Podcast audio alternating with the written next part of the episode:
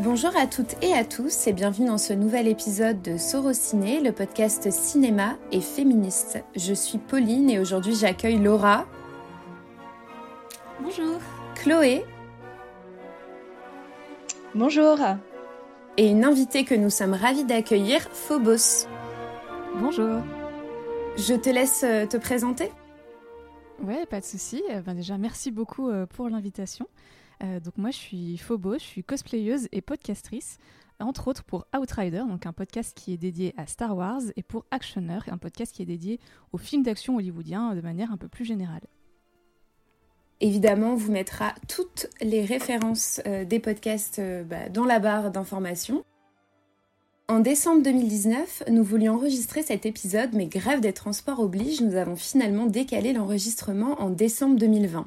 Ironie du sort, une pandémie mondiale et un deuxième confinement nous empêchent de nouveau d'enregistrer tout ensemble. Comme la force est avec nous, nous nous sommes munis de nos meilleurs micros, de nos plus beaux pyjamas et une connexion Internet sans limite pour enfin enregistrer cet épisode consacré aux héroïnes de la saga Star Wars.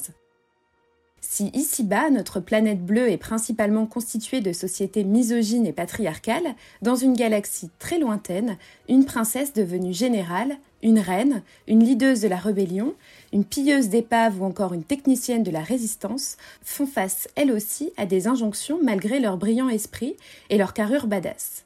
Embarquez avec nous dans le Sorociné Millennium pour faire le tour de ces personnages féminins, analyser leur écriture, leurs arcs narratifs et bien plus encore.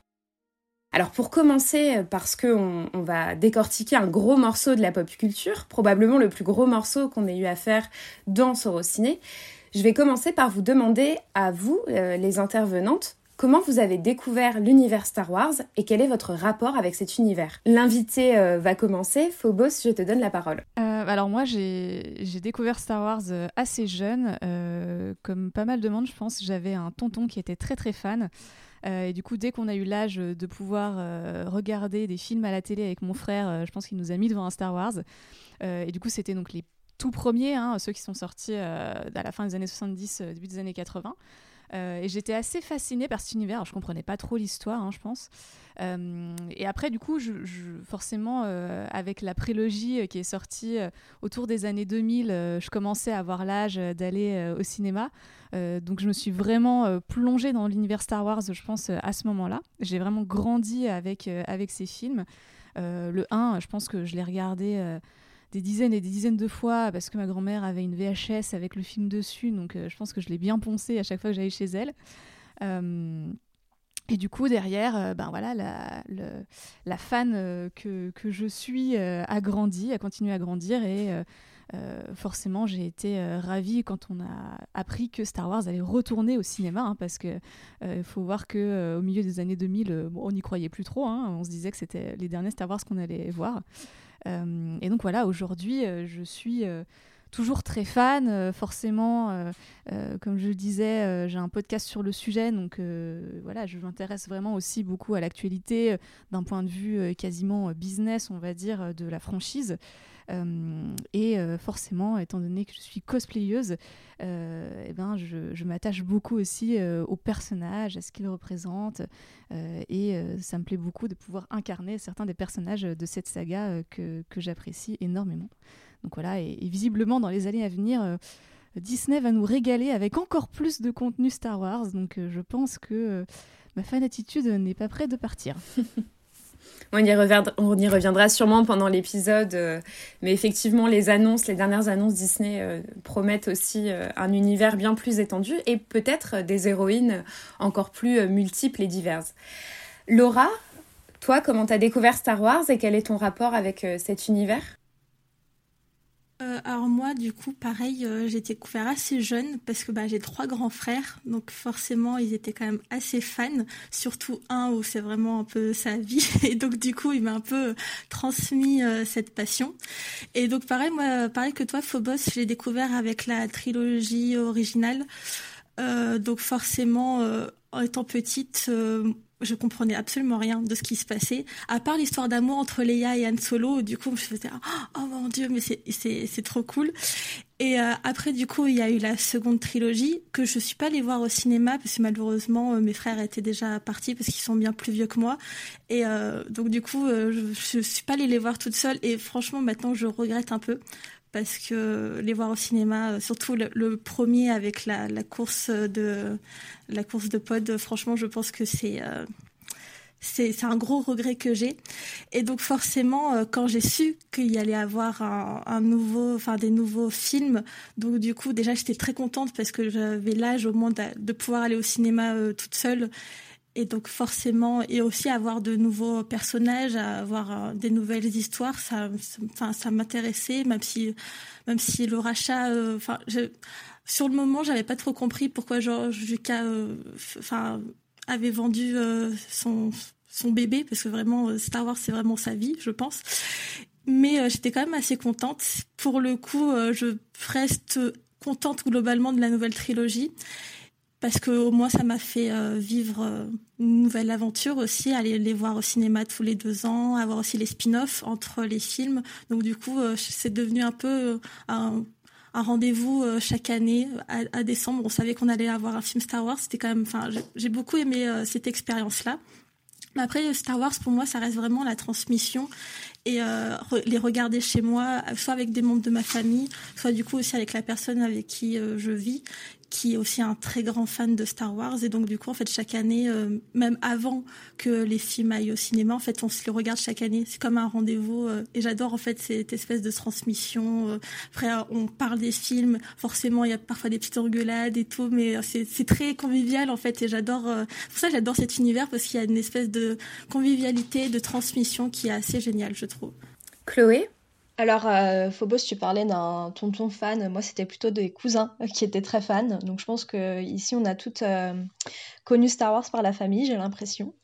Euh, j'avais donc j'ai des cousins qui sont qui ont à peu près 10 ans de plus que moi. Donc, quand j'allais chez eux, ils en parlaient beaucoup. Ils avaient les sabres laser, etc. Et et par contre, je n'ai pas regardé tout de suite en fait les films. Euh, je les ai vus vraiment euh, en entier, on va dire, assez récemment, dans les cinq dernières années. Et par contre, après, euh, j'ai été, voir les derniers au cinéma, pareil, les spin-offs. et c'est vrai que c'était intéressant de vivre, comme tu disais, Laura, de vivre cette expérience de tous les ans se dire, ou tous les deux ans à peu près, se dire, voilà, il va y avoir un nouveau film. Ça faisait un peu, pour moi, un peu comme pour la saga Harry Potter ou euh, quand on avait euh, quand on attendait le prochain livre ou quand on attendait le prochain film bah là effectivement euh, on, attendait, on attendait la suite. Et donc voilà, par mes cousins. Et, et aussi, bah, quand la deuxième trilogie est sortie, j'étais à peu près à l'école primaire. Enfin oui, j'étais à l'école primaire. Et en fait, j'en entendais aussi beaucoup parler par, par mes amis. Même si j'avais pas vu les films, on recréait les scènes et tout. Parfois, euh, beaucoup par les goodies aussi. Euh, je me rappelle justement bah, quand j'allais chez ces fameux euh, cousins, les boîtes de céréales ou d'autres choses comme ça où il y avait les cuillères, les cuillères Star Wars à l'intérieur. Enfin voilà, plein de choses comme ça. Et, et, parce que même si même si pendant longtemps on n'a pas eu de film, au final c'est une saga qui s'est jamais éteinte. Euh, même entre euh, la deuxième euh, trilogie et, et maintenant, j'ai l'impression que c'est quelque chose qui, qui s'est jamais arrêté de vivre en fait. Donc c'est comme ça que j'ai toujours eu cette cette saga en tête. L'année dernière, quand tu as proposé euh, de faire l'épisode Star Wars, euh, même si c'est pas quelque chose qui est euh, très récurrent dans ma vie quotidienne, à la différence de vous, je trouvais ça intéressant justement de pouvoir le regarder avec un autre angle, ouais, un autre angle d'attaque. c'est vrai que c'est aussi par le biais d'un cousin parce que je suis issue d'une fraternité où je suis la plus vieille et euh, lui aussi avait euh, des sabres. Enfin, sa chambre, c'était un musée euh, Star Wars. Il avait un Stormtrooper en taille réelle. C'était assez incroyable. Et aujourd'hui encore chez lui, il a euh, des vestiges de ce musée euh, et je me souviens le jour où on l'a déménagé, c'était un, enfer parce qu'il fallait euh, tout mettre dans du papier bulle, tout était précieux et pour beaucoup de gens, enfin beaucoup de gens de ma famille, ils comprenaient pas en fait pourquoi fallait entourer 15 fois une figurine microscopique dans, dans du papier bulle. C'est un peu comme ça en fait que j'ai été initiée à l'univers. D'abord par euh, les fans et par tout ce que ça représentait pour eux avant même de voir en fait euh, les œuvres. Et finalement, pendant très longtemps, je n'ai pas vu Star Wars, je dirais jusqu'à peu près milieu du collège, mais je connaissais quasiment tout en fait de Star Wars euh, puisque bah, mon cousin en parlait de manière récurrente, voire tout le temps. Et évidemment, il en parlait avec ses amis et mes autres cousins cousines qui le regardaient un petit peu d'un œil un peu bizarre. Vous voyez cet épisode de Rose dans Friends euh, avec, euh, avec son fantasme, d'ailleurs on en parlera certainement plus tard, euh, de voir Rachel habillée en princesse Leia. Bah, c'est un peu comme ça que mes cousins, cousines le voyaient. et finalement, j'ai vu les films voilà, dans l'adolescence, enfin dans la préadolescence, adolescence. Et je n'avais pas non plus compris cette chronologie euh, déstructurée. Donc j'ai commencé évidemment, euh, comme beaucoup, euh, par les films les plus récents et qui, n'étaient pas en fait les premiers films. donc c'était un petit peu compliqué de, tout comprendre et j'avoue qu'au départ j'ai pas du tout accroché. Je me suis dit c'est vraiment Enfin, c'est pas, pas pour moi. Et euh, au lycée, comme j'avais des amis très, très, euh, très, très fans de l'univers, je m'y suis plongée. Et c'est vraiment quand euh, la nouvelle trilogie est sortie et que je pense, euh, comme, euh, comme toutes, on a vécu ce teasing de deux ans sur le film, l'engouement que ça pouvait créer, les cinémas qui décoraient tout, tout, leur cinéma aux couleurs de Star Wars et, tous les produits dérivés qu'on trouvait. Tu parlais des boîtes de céréales, Chloé, je vois très bien, c'est les, les cuillères qui changeaient de couleur dans le lait. Ah, c'était incroyable. oui, exactement. Ouais, ouais, ouais. Ça, euh, il y avait les. Euh, c'était à l'effigie, en fait. Euh, aussi, je crois qu'il y en avait vraiment dans, dans les années 2000 où tu avais les petits personnages sur les cuillères. Ouais, je me souviens. Oui, il y, en avait des en forme de, de sabre laser et tout. les différents sabres laser, celui de Luke, d'Anakin, c'était génial. Moi, je les avais tous. Et Laura, tu parlais du rachat par Disney, mais moi, c'est finalement un peu grâce à ça que l'univers est vraiment rentré dans ma vie parce que je côtoyais déjà le parc Disneyland de Paris de manière assez régulière. Et quand forcément c'est arrivé euh, sur le parc, comment dire que c'était euh, c'était tout autre chose parce que là, du coup, on avait vraiment euh, le, Star Tour, tout le merch qui était vraiment, t'acheter euh, même si jamais t'étais pas fan quoi parce que tout était trop mignon euh, que tout te donnait envie t'achetais un porte-clés un truc. Enfin bref voilà hein, le capitalisme dans toute sa splendeur. Mais euh, toujours est-il que c'est un peu mes souvenirs aussi de Star Wars c'est le parc Disneyland avec le Star Tour un peu vieillissant qui a été refait récemment. Mais mais c'est aussi ça qui m'a permis en fait d'être immergée dans cet univers et après de vraiment m'y intéresser. Et comme tu le disais Chloé le fait de les revoir euh, avec un œil un peu nouveau. Euh, et euh, là où moi, mon regard, en fait, j'aime beaucoup l'univers, mais je suis pas non plus la plus grande fan du monde. je suis pas forcément attachée au personnage de la même manière. Donc forcément, je, j'ai un regard très très très distant euh, avec, euh, avec la saga. Et c'est marrant parce que tu disais que tu avais commencé à regarder euh, les, les films bah, par le premier et c'est vrai que moi aussi, enfin le, le, premier dans le sens, dans la chronologie de, de, la diégèse et en fait c'est vrai que bah, j'arrive pas à les regarder autrement maintenant. Donc je pense que ça, c'est un gros débat aussi parmi les fans de comment tu regardes les films. Mais c'est vrai que moi, je regarde d'abord la, deuxième trilogie puis la première et ensuite euh, le, le, 7, 8, 9. Pour euh, pouvoir euh, analyser tous ces films, alors déjà on, va se restreindre aux, principaux films, à savoir le, squelette initial de Star Wars. Évidemment, ça ne nous empêchera pas de parler des séries ou des autres, de, de l'univers étendu Star Wars, puisque certaines héroïnes sont développées en fait dans ces univers étendus. Et puis en fait, euh, maintenant, Star Wars, c'est pas que les films, euh, mais en tout cas pour euh, pouvoir un petit peu se dépatouiller et avoir un, angle plus restreint, on a décidé du coup de faire principalement les films. Et pour ce fait, on va présenter chaque personnage, donc on va en faire le portrait. Et évidemment, grâce à ça, nous allons pouvoir analyser ces héroïnes, leurs arcs narratifs, comment elles sont écrites, comment elles ont été pensées.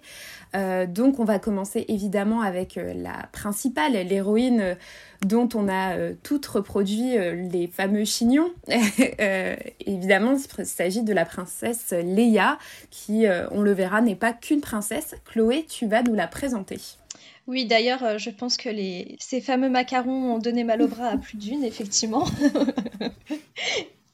Euh, oui, alors, euh, donc Princesse Leia, ou euh, qu'on peut aussi appeler Général Organa, elle est jouée par Carrie Fisher. Et ce qui est extrêmement intéressant avec ce personnage, c'est qu'elle va apparaître dans la première trilogie. Donc, qui est sortie entre 1977 et 1983. Et elle apparaît aussi dans la troisième trilogie, donc entre, qui est sortie là entre 2015 et, et 2019. Et euh, c'est un personnage en fait qui va euh, évoluer euh, que ce soit, enfin plus dans la première trilogie, je trouve, elle a plus une évolution et après dans la troisième, elle va un peu plus stagner. Et ce qui est intéressant, c'est que c'est une princesse, mais elle va pas avoir les atouts, enfin pas les atouts, mais euh, tous les aspects des princesses qu'on a pu connaître avant. Euh, c'est une princesse euh, qui est directement montrée comme quelqu'un de, rebelle, qui fait partie de la rébellion, etc. Dès la première trilogie, justement, où elle va envoyer le, fameux message pour, pour avoir de l'aide. enfin, le message qu'elle va donner à R2D2 pour avoir de l'aide. Et donc, c'est un personnage qui malgré euh, peut-être certains, euh, pas des défauts, mais mm, peut-être certains problèmes d'écriture qu'il peut y avoir avec euh, ce personnage, qui est tout de suite montré comme quelqu'un de qui va être importante et oui, qui va être importante pour, l'histoire et pour les actions. Et peut-être peut-être pour ouvrir un peu justement avec ce personnage, moi je, je trouve très intéressant dans le fait qu'elle soit et dans la première trilogie et dans la la dernière euh, qui est sortie, c'est que euh, ils ont gardé la même actrice.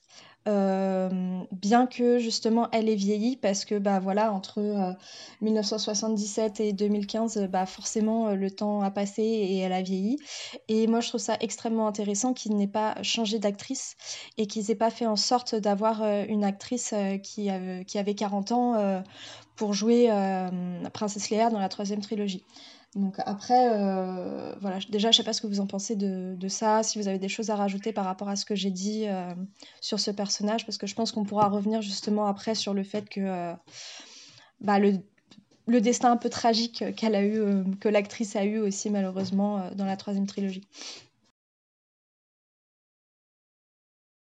En fait, moi, ce qui, euh, ce qui, enfin, ce qui me fait rire, c'est pas vraiment drôle, c'est qu'en fait, on la présente toujours en tant que princesse, Leia, alors que dès le 4, c'est plus vraiment une princesse parce que sa planète est détruite par, euh, du coup, euh, par Dark Vador. Et, et par l'étoile de et par l'étoile noire. Et du coup en fait elle n'est plus une princesse parce qu'elle n'a plus de de de fonction à être princesse voilà, elle a plus de royaume exactement. Et c'est très drôle parce que même dans le set au début, quand on parle d'elle, on parle toujours d'elle en princesse. Alors que du coup, c'est devenu une générale de, la nouvelle rébellion qui s'appelle la Résistance. Et euh, c'est très drôle parce que du coup, ce, ce, titre princesse est, lui est toujours resté que je trouve ça assez marrant entre guillemets. Mais après, comme tu disais, euh, Chloé, du coup, c'est, enfin, maintenant c'est en plus devenu une princesse Disney comme euh, comme Blanche Neige comme Aurore etc mais c'est pas du tout une princesse euh, qu'on a l'habitude euh, de voir dans les Disney dans nos classiques Disney parce que en fait au début, si, quand on la voit euh, pour la première fois, parce qu'elle a vraiment une robe blanche avec une capuche, elle est assez mystérieuse, assez un peu onirique, on va dire, parce que, enfin, en tout cas, si on commence par le 4, on sait pas du tout dans quel, euh, dans, quel univers on va être. On sait que, du coup, c'est, euh, l'espace, mais on ne sait pas du tout qu'est-ce qui va se passer. Et euh, du coup, on la voit euh, juste introduire quelque chose euh, dans un droïde, du coup R2D2. Et en fait, après, on la voit essayer de se cacher. Donc forcément, c'est une princesse qui se cache. Mais tout de suite, le film nous montre dès le départ, en fait, ça va être une princesse qui va être dans l'action parce que elle sort un, du coup, un blaster et elle tire sur un Stormtrooper. Donc les Stormtroopers, c'est c'est l'armée de l'Empire du coup, qui font partie des méchants, on va dire. Et, euh, et du coup, là, dès le début, le film nous dit, mais c'est, c'est pas, ça va pas être, une princesse passive. Et en plus, une fois qu'elle va commencer à parler, là, on va se rendre compte qu'en fait, c'est vraiment un, enfin, c'est quelqu'un qui a, qui a assez de bagou, qui, euh, pourtant, c'est Dark Vador qui arrive. Donc, Dark Vador, c'est comme le grand méchant de Star Wars. L'acteur est immense en plus. Il a, enfin, il a vraiment tout un attirail qui est assez impressionnant à voir, je pense, en plus en vrai mais euh, elle va tout de suite lui dire des répliques absolument euh, géniales et euh, pour on va dire qui qui détendent un petit peu l'atmosphère tendue qu'il y a. Et en fait du coup on se dit mais qu'est-ce que c'est que ce personnage? Elle n'est elle ressemble pas du tout à ce qu'on nous a montré dès le départ. Et c'est ça qui est intéressant dans cette héroïne c'est en fait on, on a l'impression que ça va être un personnage comme on a l'habitude de voir mais en fait pas du tout. Et euh, après, on va voir par la suite que du coup, c'est quelqu'un qui prend des décisions, qui est très euh, impulsive, mais qui est très réfléchi aussi. Et euh, de toute façon, je pense que sans Leia, il n'y a pas Star Wars parce que c'est elle qui enclenche tout le récit. Ouais, je, suis... je te rejoins vachement sur ce que tu dis. Effectivement, c'est un personnage qui est assez, euh, qui est assez intéressant et, pour l'époque, en plus, dans le cinéma euh, de, l'époque, la fin des années 70, euh, c'est un peu un ovni en fait. Et d'ailleurs, ça reste un petit peu un ovni dans toute la trilogie parce que c'est un des rares personnages féminins qui a des lignes de dialogue dans ses trois premiers films. Hein. Je crois que la seule autre personne qu'on entend parler, c'est Mon Motma, qui est une, une des, dirigeantes de, la rébellion. Euh, et sinon, voilà, il y a Princesse Leia et c'est tout, quoi. Et, euh, et comme tu dis, c'est à la fois une femme d'action, même si euh, elle a des petits moments où elle se retrouve aussi en détresse et capturée. Dès que Luke et Han Solo arrivent pour la sauver, en fait, peine, ils l'ont à peine libérée, qu'elle est en train de les vanner et qu'elle repart dans l'action. Donc elle, elle brouille vachement en fait les codes de ce qu'on attend de ce type de personnage féminin. Euh, et je pense que là, on voit aussi un petit peu euh, l'influence des, des films, euh, des films d'action de série B dont Lucas s'est inspiré pour, pour faire son Star Wars voilà, c'est des personnages qui sont un petit peu plus scandaleux, des personnages féminins qui sont un petit peu différents, un petit peu plus piquants. et du coup, Princesse Leia vraiment incarne ça. Et je pense que tu as raison de souligner aussi la présence de Carrie Fisher, donc qui est cette actrice qui était très jeune à l'époque du tout premier Star Wars, et qui, qui, avait déjà dans la vraie vie en fait beaucoup de bagou et qui arrivait à tenir, à tenir tête à, Harrison Ford par exemple, hein, euh, qui avait quasiment 10 ans de plus qu'elle. Euh, et qui fait, je pense, vraiment euh, tout, tout, le personnage de, cette princesse qui a un destin absolument tragique. Voilà, dès le début, toute sa planète est annihilée. qui elle, elle a des origines qu'elle qu'elle pense connaître, mais en fait qu'elle ne connaît pas, qu'elle apprend que son, voilà, son père est cette espèce de tyran génocidaire, euh, tandis que voilà, son, son frère, euh, qui a essayé de la draguer à un moment donné, en fait, ben non, c'est son frère. Donc, euh, et, et, ça, c'est que le début, parce qu'on sait plus tard que voilà, il y a toutes des choses encore plus tragiques autour de son fils. Donc, donc ouais, c'est un personnage qui est hyper fort et, et, que j'aime beaucoup. Et, et honnêtement, j'ai pas en tête en fait euh, de personnages similaires dans euh, le paysage euh, audiovisuel de science-fiction et, et, audiovisuel de pop culture un peu tout court quoi. Je trouve que c'est vraiment un truc, c'est une anomalie dans la matrice qui, est absolument géniale. Phobos, tu disais, euh, tu soulignais le, fait que euh, l'œuvre, donc la, trilogie originale, euh, c'est 1977-1983, donc on est vraiment en plein dans les années 70, notamment quand le premier est sorti. Et je trouve que c'est assez important aussi de, de, mentionner le fait que dans le contexte social des États-Unis, on a justement cette vague féminisme des, féministe des années 70, avec notamment le Women's Lib, où on a euh, vraiment un courant euh, féministe assez important et où en fait euh, les femmes se retrouvent mises sur le devant de la scène. Et d'ailleurs en faisant des recherches, j'ai vu que bon alors c'est jamais vraiment mentionné de qui il se il, s'est référé George Lucas, mais apparemment il se serait justement inspiré de certaines grandes grandes féministes des années 70. Et il y a quelque chose qui m'avait fait marrer en, en relisant plein de choses sur Star Wars, c'est Carrie Fisher avait dit euh, lors de la promo euh, en 2015 du Réveil de la Force, elle avait dit I am the beginning of the girl power deal with it. Et euh, je trouvais ça euh, assez... Euh, enfin, ça représente tellement Carrie Fisher pour tout ce que vous avez dit. Vraiment, elle incarne Leia comme, bah, comme personne et je pense que c'est aussi son caractère à elle. Et il me semble que sur le podcast, on avait déjà parlé notamment de sa biographie où justement elle expliquait un petit peu ses relations avec Harrison Ford ou même sur le plateau où en fait on lui disait notamment de perdre du poids et elle, elle avait décidé que non.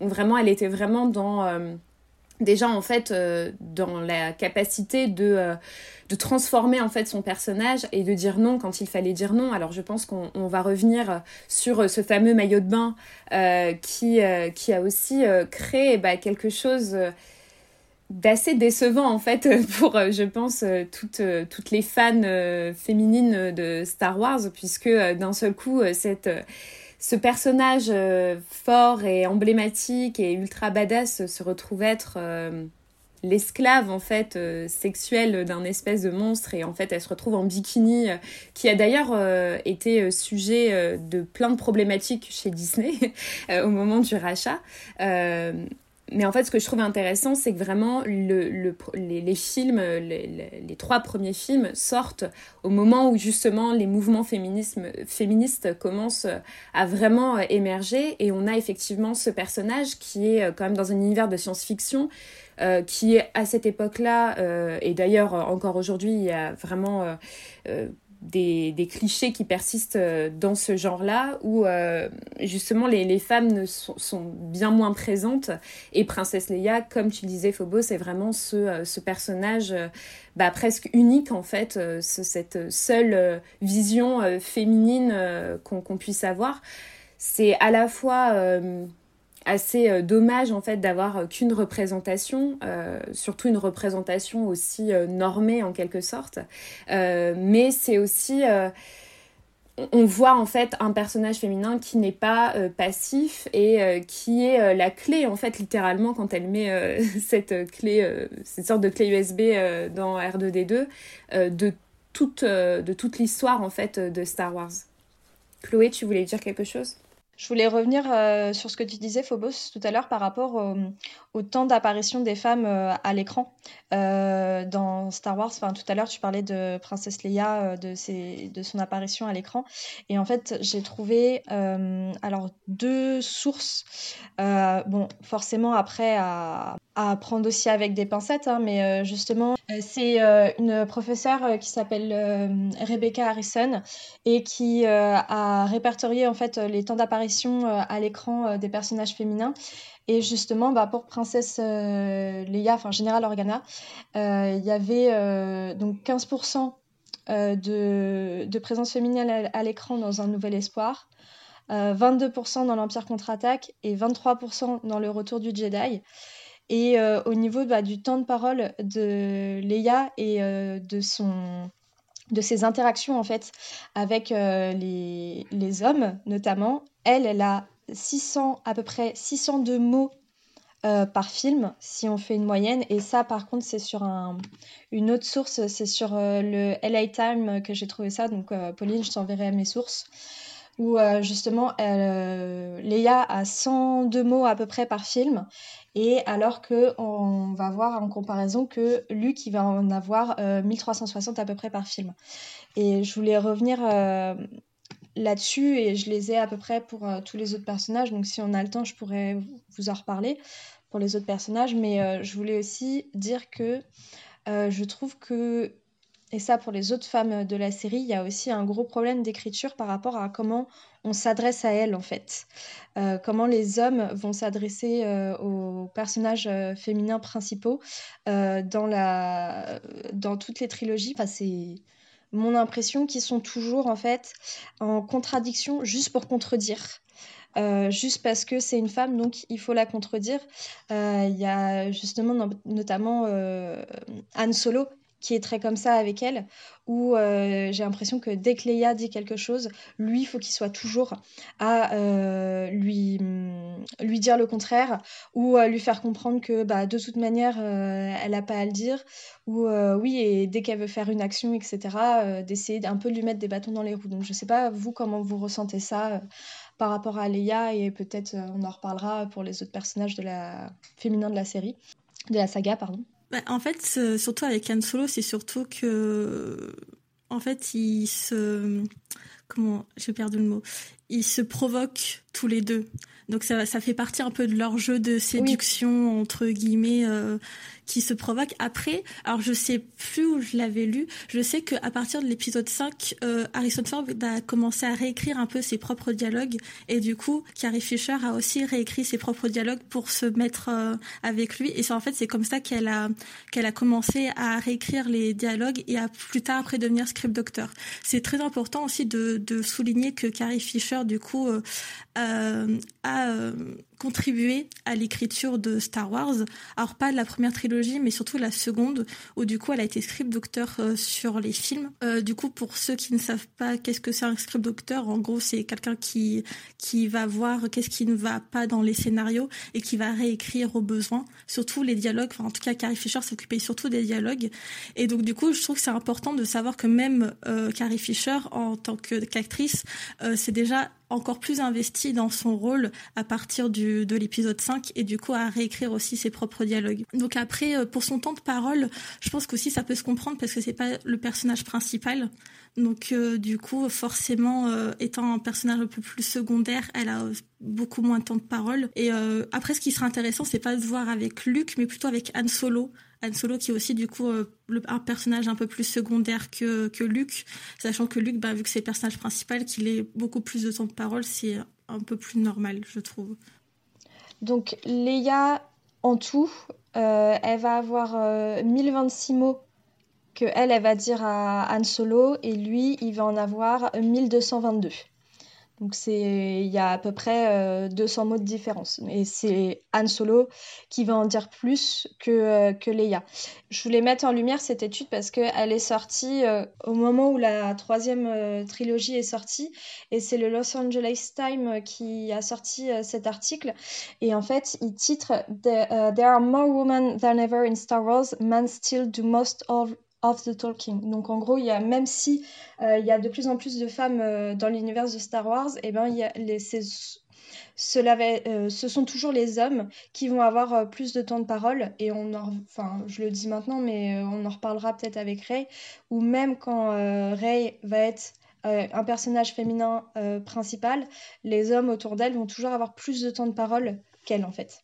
Après comme il y a plus d'hommes, oui, oui, mais de toute façon, voilà, après, ça reprend euh, d'autres problématiques. Mais du coup, sur Leia, euh, je suis d'accord avec ce que vous avez dit euh, sur son rapport un petit peu étrange avec Han Solo, hein, où effectivement, il y a une, belle vidéo sur YouTube de Pop Culture Détective, vous pouvez aller voir, qui s'appelle... enfin, qui, parle de la manière dont Harrison Ford a joué pas mal de rôles où il est dans une séduction assez prédatrice. Euh, et c'est effectivement ce qu'on retrouve un peu là. Effectivement, quand on le regarde avec nos yeux aujourd'hui en 2020, il y a certaines scènes de séduction, je le mets entre guillemets du coup, entre euh, Princesse Leia et Han Solo, qui peuvent mettre un petit peu mal à l'aise parce que genre le mec la coince dans un couloir euh, et, lui parle mal. Donc ça peut quand même être un petit peu dérangeant. et, et, c'est intéressant ce que tu disais, Pauline, sur ce fameux bikini doré dont elle se retrouve au début de l'épisode 6. Euh, où donc elle est, euh, voilà, elle est, capturée euh, par Jabba the Hutt, qui est un espèce de gangster de l'espace sous forme de limace géante, et donc elle est réduite en, en esclavage. Et en fait, on sait euh, d'ailleurs que Carrie Fisher euh, a, détesté euh, porter ce costume et qu'elle avait dit à, Daisy Ridley, qui incarnerait, qu'il fallait surtout pas qu'elle se laisse faire si jamais on voulait de nouveau la foutre dans un costume similaire.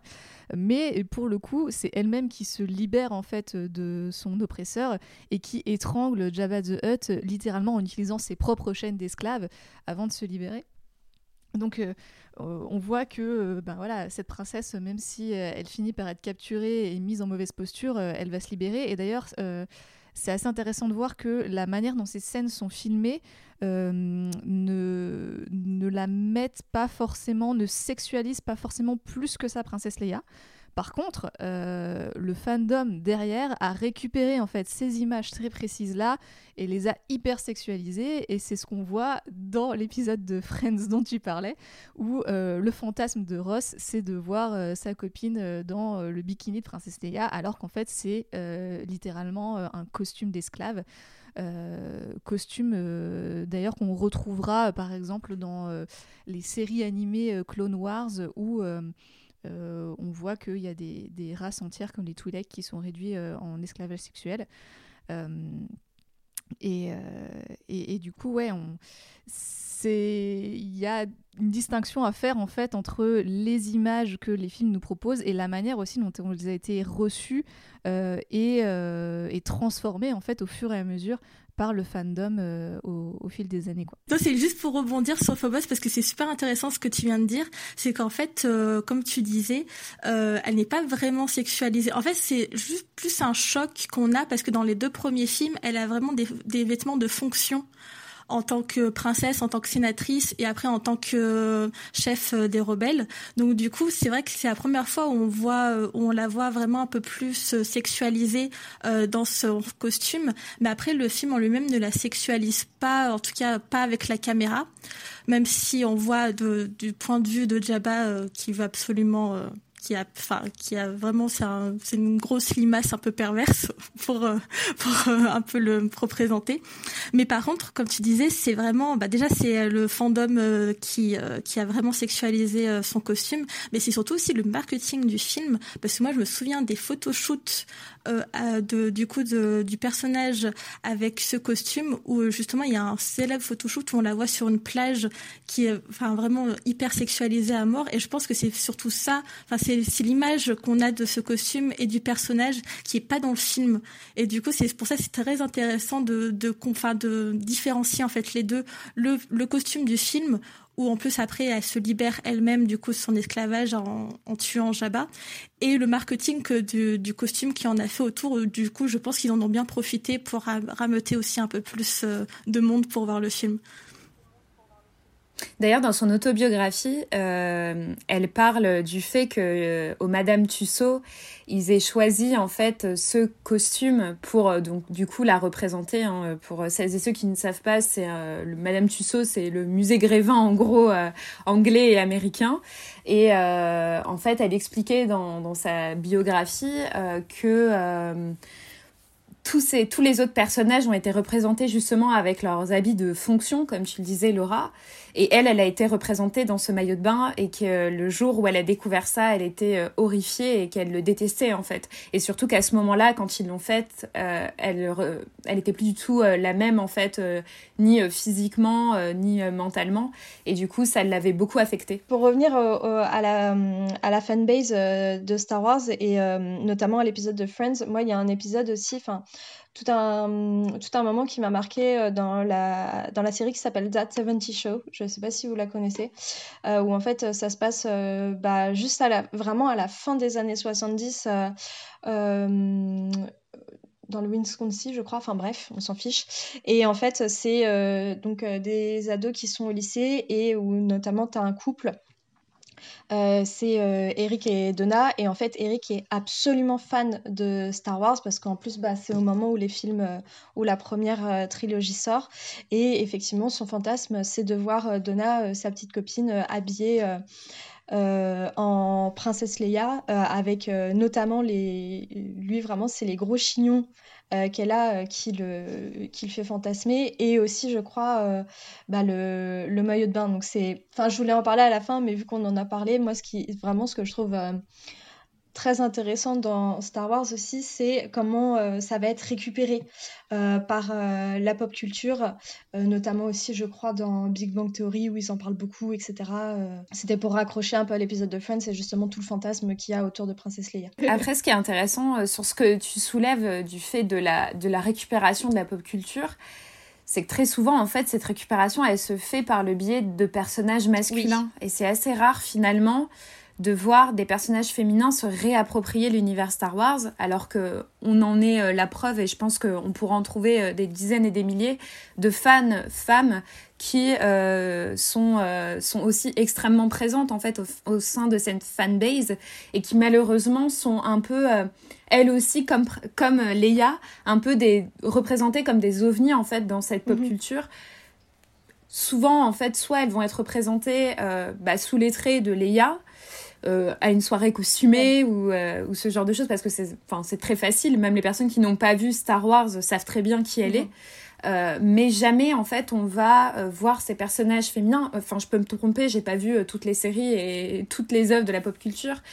se réapproprier réellement l'univers et en parler de manière passionnée, comme justement tu cites The Big Bang Theory, où justement, bon, bah là pour le coup, c'est principalement des mecs geeks et fans qui mmh. vont parler en fait de leur passion commune pour la pop culture. Et je trouve en fait que c'est aussi un manque et qui fait que du coup on a du mal aussi à, à sortir d'un schéma euh, de représentation extrêmement masculine euh, dans l'univers Star Wars. Justement, il y avait, euh, je sais plus si c'était en Angleterre ou aux États-Unis, une maman qui était outrée par le merchandising autour de Star Wars en disant qu'il n'y avait aucune, aucun goodies qui représentait Princesse Leia, Général Organa. Et c'est vrai qu'effectivement, bah, du coup, ça, ça alimente en fait ce manque et ce manque de représentation des femmes dans l'univers de Star Wars, ce qui fait que nous, en tant que femmes, on peut se dire, bah, c'est pas pour nous, quoi. Que des mecs, c'est pas pour nous. Euh, moi, je voulais ajouter que effectivement, dans la pop culture, c'est assez peu représenté, euh, mais que pour le coup, il y a un documentaire en sept parties qui est sorti à la fin de l'année dernière qui s'appelle Looking for Leia. Euh, que vous pouvez trouver sur euh, sci-fi.com, euh, qui justement présente des femmes fans de l'univers Star Wars et qui parlent de leur rapport à l'univers, de, ce qu'elles créent autour de l'univers. Euh, alors, j'ai pas encore eu l'occasion de, le regarder, mais a priori, euh, c'est vraiment très bien. Et, euh, ça montre que, bah ouais, les femmes, elles sont là. Elles ont toujours été là aussi dans le fandom Star Wars. Je pense c'est important de le souligner depuis les, les tout premiers films. mais que c'est pas forcément elles qui sont sur le devant de la scène. Euh, et que pour autant il faut il faut pas les oublier. Oui, c'est important aussi ce que tu soulignes parce qu'on a l'impression que euh, les gens pensent que les femmes sont arrivées fans Star Wars avec euh, notamment la dernière trilogie, avec le fait qu'il y ait plus de personnages féminins dans cette dernière trilogie, donc que les femmes se seraient intéressées. Et ce qui est assez marrant, c'est qu'on se rend compte en fait que les gens pensent que du coup les femmes sont forcément intéressées quand il y a des femmes. Mais le nombre de fois où on est obligé de s'acclimater à des œuvres où il y a que des hommes, j'ai envie de dire que si jamais on ne s'intéressait qu'aux œuvres que s'il y avait des femmes, alors ces dernières années ça va, mais alors sinon on serait vraiment, euh, on regarderait aucun film et aucune série. Donc c'est assez euh, drôle en fait de voir aussi que, que ce schéma, enfin que cette euh, vision de, de, des œuvres cinématographiques et sérielles Surtout, alors j'ai vu euh, des archives du coup qui sont disponibles sur euh, YouTube euh, des premières figurines du coup de, de l'épisode 4 qui sont sorties. Et en fait il faut savoir que Leia c'est une, une, des premières figurines qui est sortie du coup avec celle de Luke et celle des droïdes R2D2 et C3PO et en fait déjà il n'y avait pas un solo dans les dans la première série. Et il faut savoir que Leia c'était celle qui a été le plus achetée pendant un moment avant que justement il y, y a, d'autres goodies qui y arrivaient. Donc du coup forcément elle a été un peu euh, un peu mise de côté. Donc c'est pour ça que c'est assez bizarre de voir que maintenant à notre époque euh, voir qu'il n'y ait presque aucun euh, aucune figurine de, du général Organa, sachant que dans la première trilogie, du coup, c'était vraiment le personnage qui était adoré, surtout qu'elle est très reconnaissable avec, du coup, bah, comme on a dit, ses chignons, sa, sa, longue tenue. Donc forcément, euh, les, les, les, petits garçons et les petites filles voulaient absolument avoir euh, ce, cette figurine. Et donc c'est pour ça que c'est assez étrange de voir que au fur, au fur et à mesure, euh, Leia a, a été beaucoup moins représentée dans les goodies. Mais d'ailleurs, à la sortie de l'épisode 7, euh, si je ne me trompe pas, il euh, y a eu euh, toute une campagne parce que dans le merchandising, Rey, qui était donc le personnage principal, était très peu absente en fait des premiers des premiers goodies, des jeux divers et variés dérivés qui sortaient en même temps que le film parce que l'excuse officielle c'était qu'il fallait pas euh, il fallait pas spoiler en fait ce qu'il allait avoir autour du personnage euh, mais euh, il y a eu quand même ouais, une incompréhension en fait. Mais pourquoi est-ce que vous ne la mettez pas dans, votre marketing? Où est-ce qu'elle est? Et c'est vrai qu'à chaque fois, il y a un petit peu ce truc, genre, ben, où est-ce qu'elles sont les persos, enfin, Phasma, Rose, etc. Ça peut être plus difficile en fait de trouver leurs figurines que celle des personnages euh, masculins. Quoi. Malheureusement, c'est un truc qui est un peu récurrent. Bah, tu parles de Rey, donc on va euh, bifurquer vers Rey parce que je pense que c'est intéressant justement de la mettre en parallèle avec euh, Leia. Faut-il l'appeler Rey Skywalker et Palpatine? On ne sait pas trop. c'est donc l'héroïne de la nouvelle trilogie euh, de Star Wars par Disney. Euh, on, l'a vu apparaître pour la première fois dans The Force Awakens en 2015. Elle est incarnée par l'actrice euh, anglaise Daisy Ridley, qui faisait un peu son grand début au cinéma. donc relativement jeune. Et Rey, eh ben, quand on la rencontre, tout ce qu'on sait, c'est que c'est une espèce de pilleuse d'épave qui vit assez pauvrement sur une planète désertique. Euh, et que voilà, elle se débrouille comme elle peut pour survivre, hein, euh, littéralement, euh, mais que malgré tout, elle a quand même un, petit cœur d'or parce qu'elle sauve BB-8, petit droïde en détresse, et que c'est un peu comme ça que, que le film se lance.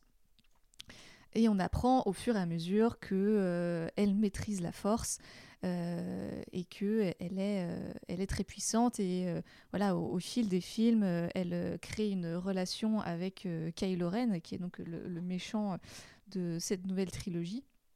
On apprendra à la fin que en fait il représente une dyade dans la force et qu'ils sont donc intimement liés et on apprend aussi au passage que Rey est donc la petite fille de l'empereur Palpatine et que c'est ce qui explique en partie ses pouvoirs parce qu'elle est effectivement très puissante dans la force et voilà elle sait se battre elle a de multiples talents. Euh, et donc, si le personnage a globalement été pas trop mal euh, reçu, euh, il y a eu quand même un, petit backlash hein, au moment de son annonce. déjà, les trucs bêtés méchants du style non, mais c'est bon, Star Wars, c'est pour les garçons. une nana qui fait des trucs, nous, ça nous intéresse pas. Et puis, une fois que le film est sorti, on a eu notamment des scénaristes comme Max Landis qui nous ont dit que oui, c'était une Marisu, qu'elle était beaucoup trop puissante, que c'était totalement irréaliste qu'elle sache parler euh, plus de deux langues euh, et réparer un vaisseau euh, et donner des coups de poing. Hein, je ne sais pas si cet homme fréquente beaucoup de femmes, mais nous savons faire plus de trois choses dans la vie. Et donc, euh, ça a été aussi renforcé, en fait, euh, je trouve, quelque part, euh, par le fait qu'on apprenne dans l'épisode 9 qu'elle est la petite fille de Palpatine, parce que c'est un peu le truc qui est censé expliquer pourquoi est-ce qu'elle est très forte dans sa manipulation de la force, et que ben, ça pouvait pas être juste voilà, le destin, ou, un truc comme ça, ou une compétence qu'elle a, qu'elle a développée au fur et à mesure pour diverses raisons. mais non, il fallait expliquer ça par sa famille et son lien de parenté. Euh, donc, euh, donc voilà, moi c'est un personnage que que j'aime beaucoup, même si, euh, vous l'avez compris, je suis un petit peu déçue par certaines explications qui nous ont sorti du chapeau par rapport à ça. mais c'est quand même un, personnage qui est très attachant et, qui, est très touchant, hein, qui, qui a beaucoup de bonté en elle, qui, voilà, qui cherche la justice. Euh, et qui a euh, cette relation assez ambiguë avec euh, Kylo Ren, qui, voilà, qui rajoute une dimension qu'on n'avait pas forcément dans, dans, les précédentes trilogies.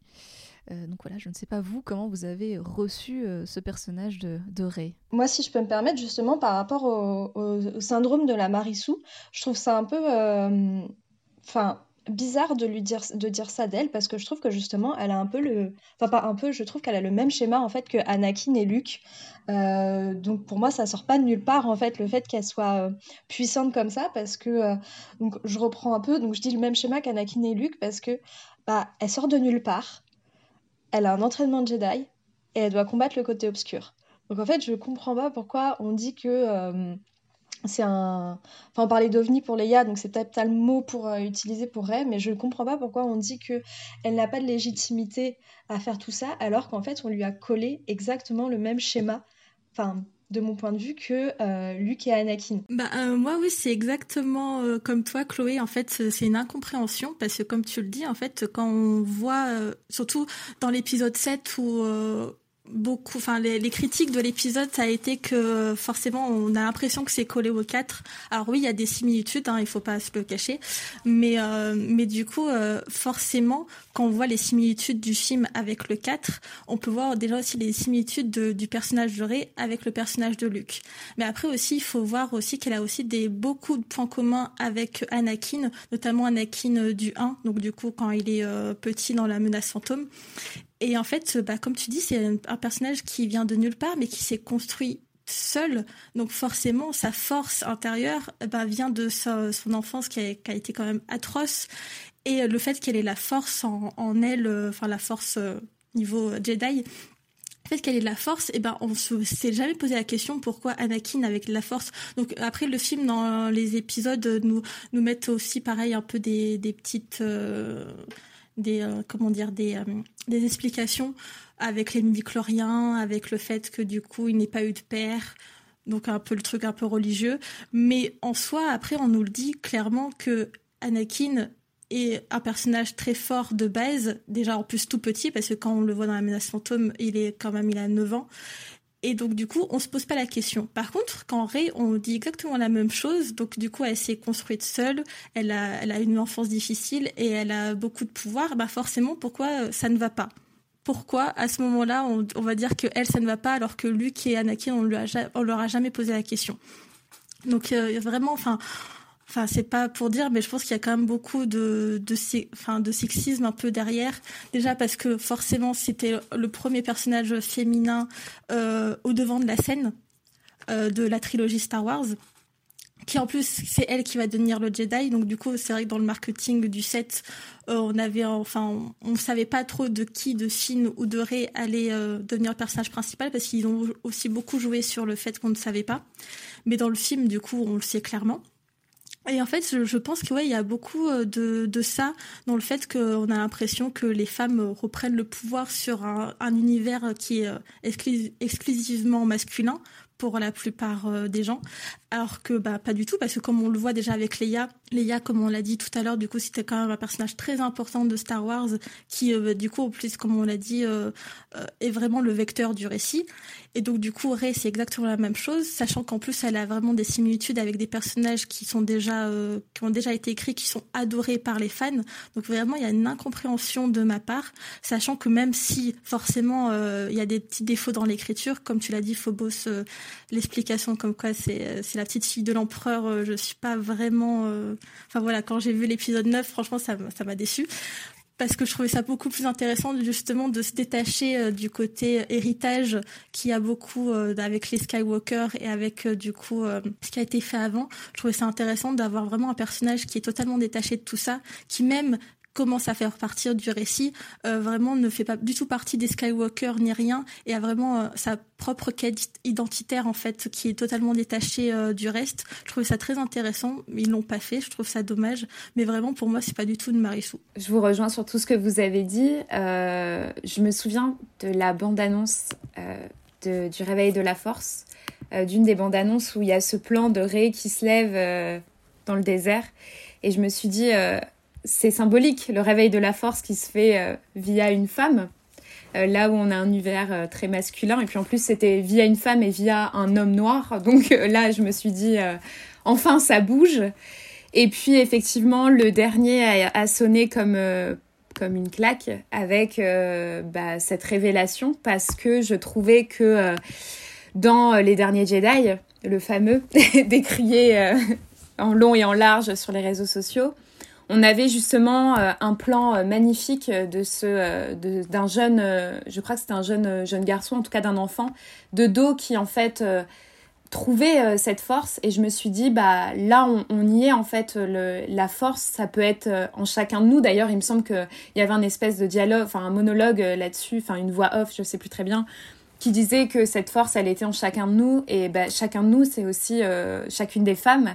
Et je trouvais ça euh, bah, merveilleux, en fait, de, d'apporter ça. C'était très émouvant. Et, enfin, on avait euh, quelque chose d'universel au plus, enfin, dans, dans, son sens le plus large, pas l'universalité masculine et blanche. et, et en fait, la révélation, comme tu le disais, Phobos, moi, elle m'a particulièrement déçue parce que non seulement c'est tiré par les cheveux, mais en plus ça expliquerait qu'en fait, bah finalement cette femme forte, elle l'est parce que euh, elle a un héritage et non pas parce que euh, alors que le réveil de la force nous l'a présenté hein, euh, c'est-à-dire une survivante sur Jakku qui vit seule, qui sait manier un bâton, qui sait se battre, qui court. et je pense aussi que c'est important de dire que physiquement, elle avait quelque chose de très combatif en fait dans son physique, avec cette force en fait qu'on ressent. Euh, je dirais même que ces chignons nous faisaient largement penser à Princesse Leia. Et d'ailleurs, il y a une espèce aussi de... Euh, c'est pour ça que je voulais enchaîner avec elle, d'héritage en fait de, euh, de Leia qui se ressent aussi sur sa coiffure ou même quand elles se rencontrent pour la première fois alors qu'elles ne se sont jamais vues. On a l'impression que il y a cet héritage. Tout, à l'heure, Laura, en début d'épisode, tu parlais euh, de cette convivialité euh, qu'on peut ressentir. Bah, je trouvais qu'il y avait aussi cet héritage, euh, littéralement, de femme à femme entre Leia et Rey. Et puis, finalement, bah, cette force, elle l'a trouvée bah, par ses ancêtres, en l'occurrence. Et c'est pour ça aussi que je trouve que cet arc est un peu décevant même si euh, j'aime beaucoup ce personnage pour tout ce qu'il représente. Et je pense que j'avais été, euh, pour le coup, émerveillée de, de, ses, premières, euh, de ses premiers films, ou même de La Force, Le Réveil de la Force, où vraiment on avait une héroïne dans toute dans tout ce qu'elle pouvait représenter euh, lors de sa sortie. Euh, on avait l'impression que ça y est, le, chapitre, enfin, on allait avoir des héroïnes fortes et qui euh, ne devaient rien à personne, puisqu'elle elle a été abandonnée par ses parents, donc elle s'est élevée toute seule, donc elle est devenue forte toute seule. Et puis finalement, bon, ça tombe un petit peu à l'eau. Et euh, surtout, en fait, moi, ce qui m'a déçu, et je trouve que c'est un schéma qui est assez récurrent dans les trois trilogies, c'est qu'elle va toujours être rattachée à un personnage masculin. Donc à Finn, au début, à Luke, à Kylo Ren, à, Han Solo, en fait, comme et après bah, à Palpatine, comme si, euh, vu que c'était une femme, il fallait absolument quand même qu'elle soit rattachée euh, à un personnage masculin, comme euh, Leia a été rattachée à Luke et Han Solo, comme Padmé, on en parlera, est rattachée à Anakin, et je trouve ça dommage en fait qu'il y ait encore et, et, Rose aussi va être rattachée à Finn, et je trouve ça vraiment dommage que encore une fois, bah, un personnage féminin euh, on peut le voir ça dans beaucoup de films, hein, pas que dans, la, que dans la saga, que encore une fois, un personnage féminin va devoir être automatiquement rattaché à un personnage masculin. Donc je disais Finn, Luke, Kylo Ren et Han Solo. Donc je sais pas si vous, vous l'avez ressenti de la même manière, mais... Je pense que la, en fait, la saga, à ce moment-là, euh, euh, paye un petit peu euh, le fait que par le passé, eh ben, tous les personnages principaux étaient euh, masculins et que forcément, en voulant faire revenir ben, voilà, du Luke, du Palpatine, du Han Solo, etc., elle, se retrouve un peu par défaut en fait vite attachée à des persos masculins. et il y a aussi quelque chose, je pense, qui est que dans l'épisode 9, on savait que l'épisode normalement aurait dû être beaucoup plus centré autour de Princesse Leia. Euh, et que malheureusement en fait le décès de Carrie Fisher juste avant le tournage a fait qu'ils ont bricolé des trucs avec euh, genre trois rushs qui leur restaient et, deux images de synthèse. Euh, et donc je pense que leur histoire aurait dû être encore plus développée en fait. Leur lien aurait dû être plus développé dans cet épisode 9 et que malheureusement voilà on, on, a eu ce qu'on a eu ce qui était quand même intéressant parce que euh, ça canonisait le fait que euh, euh Leia est une Jedi, qu'à un moment donné, elle a reçu un entraînement Jedi, euh, et que donc elle est aussi capable d'entraîner Rey aux arts Jedi, et en tout cas à la manipulation de la force et, au combat. c'est un petit peu ce qu'on qu'on devine. Donc, donc voilà, c'est vrai que ça, c'est euh, je pense que c'est une, grande déception et une, grande tristesse hein, pour beaucoup de fans en fait, c'est de ne pas avoir eu cet épisode 9 euh, centré sur Leia. Euh, et du coup, ouais, ça, ça, renforce encore plus hein, cette impression que, que Rey est entourée que de, personnages masculins et qu'elle interagit au final assez peu avec d'autres personnages féminins. Mm, c'est vrai. Bah, c'est surtout en plus, c'est propre à Star Wars d'avoir beaucoup de personnages et qui, donc du coup, ils sont obligés de s'imbriquer euh, entre eux pour euh, du coup que l'histoire avance. Et là, oui, euh, forcément, les personnages. En plus, là, il y a beaucoup plus de personnages féminins dans ces trilogies-là que dans les autres. Et c'est vrai que les personnages féminins ne se parlent pas entre eux ou en tout cas, par exemple, Ray, c'est vraiment la figure figure forte du set peut va parler aussi après plus tard avec Leia. Mais par exemple Rose qui est vraiment euh, celle qui arrive dans l'épisode 8 ne va pas du tout avoir d'interaction avec Rey et avec les autres personnages qui vont arriver dans le 9 donc c'est un peu c'est un peu ouais c'est un peu bizarre on va dire qu'il y a beaucoup plus de personnages féminins mais qui ne qui ne se parlent pas entre elles. C'est vrai que le, un des seuls avec qui elle interagit c'est Maskanata au final euh, qui est un personnage assez original quand même, c'est donc une vieille femme extraterrestre, euh, interprétée par Lupita Nyong'o. Euh, et sinon, c'est vrai qu'elle interagit très peu en fait au final avec d'autres persos féminins. Ce que, j'aimerais ajouter juste sur le personnage de Ray, c'est que c'est aussi euh, au-delà de la figure euh, juste euh, badass qui sait se battre, et donc là on est vraiment dans le corps, il y a aussi quelque chose qui est fait sur le mental avec justement ses rêves, le fait qu'elle ressasse énormément ce traumatisme d'avoir été abandonnée par ses parents. Alors évidemment, évidemment nous en tant que spectateurs, spectatrices, nous ne savons pas lorsque il y a des scènes où elle rêve de ses parents et elle ne sait pas, enfin on découvre en même temps qu'elle en fait finalement qui elle est. Euh, et je trouve ça assez intéressant parce que c'est quelque chose qui est finalement peu développé aussi chez les personnages féminins, alors en général et d'autant plus euh, dans Star Wars, c'est euh, le mental et du coup l'esprit et la complexité aussi de ce qu'elle peut être en dehors juste d'un corps qui sait se battre. Parce que, et, et ça on l'avait dit, Laura, on avait fait un épisode juste à deux sur les héroïnes badass, où justement il y avait aussi des limites à ces héroïnes badass puisqu'elle euh, se révélait être de force euh, vraiment supérieure en termes de physique, mais que finalement elles étaient très peu complexifiées en termes de euh, d'esprit et de, de juste de, mental. Et je trouve que Ray, elle apporte aussi cette dimension qu'on n'avait pas avant et qu'on n'a pas forcément non plus avec les autres personnages. Bah, c'est surtout qu'en fait, c'est la première fois, en tout cas dans Star Wars, qu'on a un personnage qui est vraiment traumatisé. Parce que euh, si on reprend le cas de Leia, elle n'est pas du tout traumatisée par euh, le fait que sa planète euh, soit totalement pulvérisée. Luke et Anakin Luke peut-être un peu plus traumatisé, mais on va dire qu'on met pas vraiment l'accent sur ça. Anakin, pareil, on met pas vraiment l'accent sur ça, ou en tout cas c'est vraiment complexifié dans le fait que c'est ce qui lui fait devenir Dark Vador.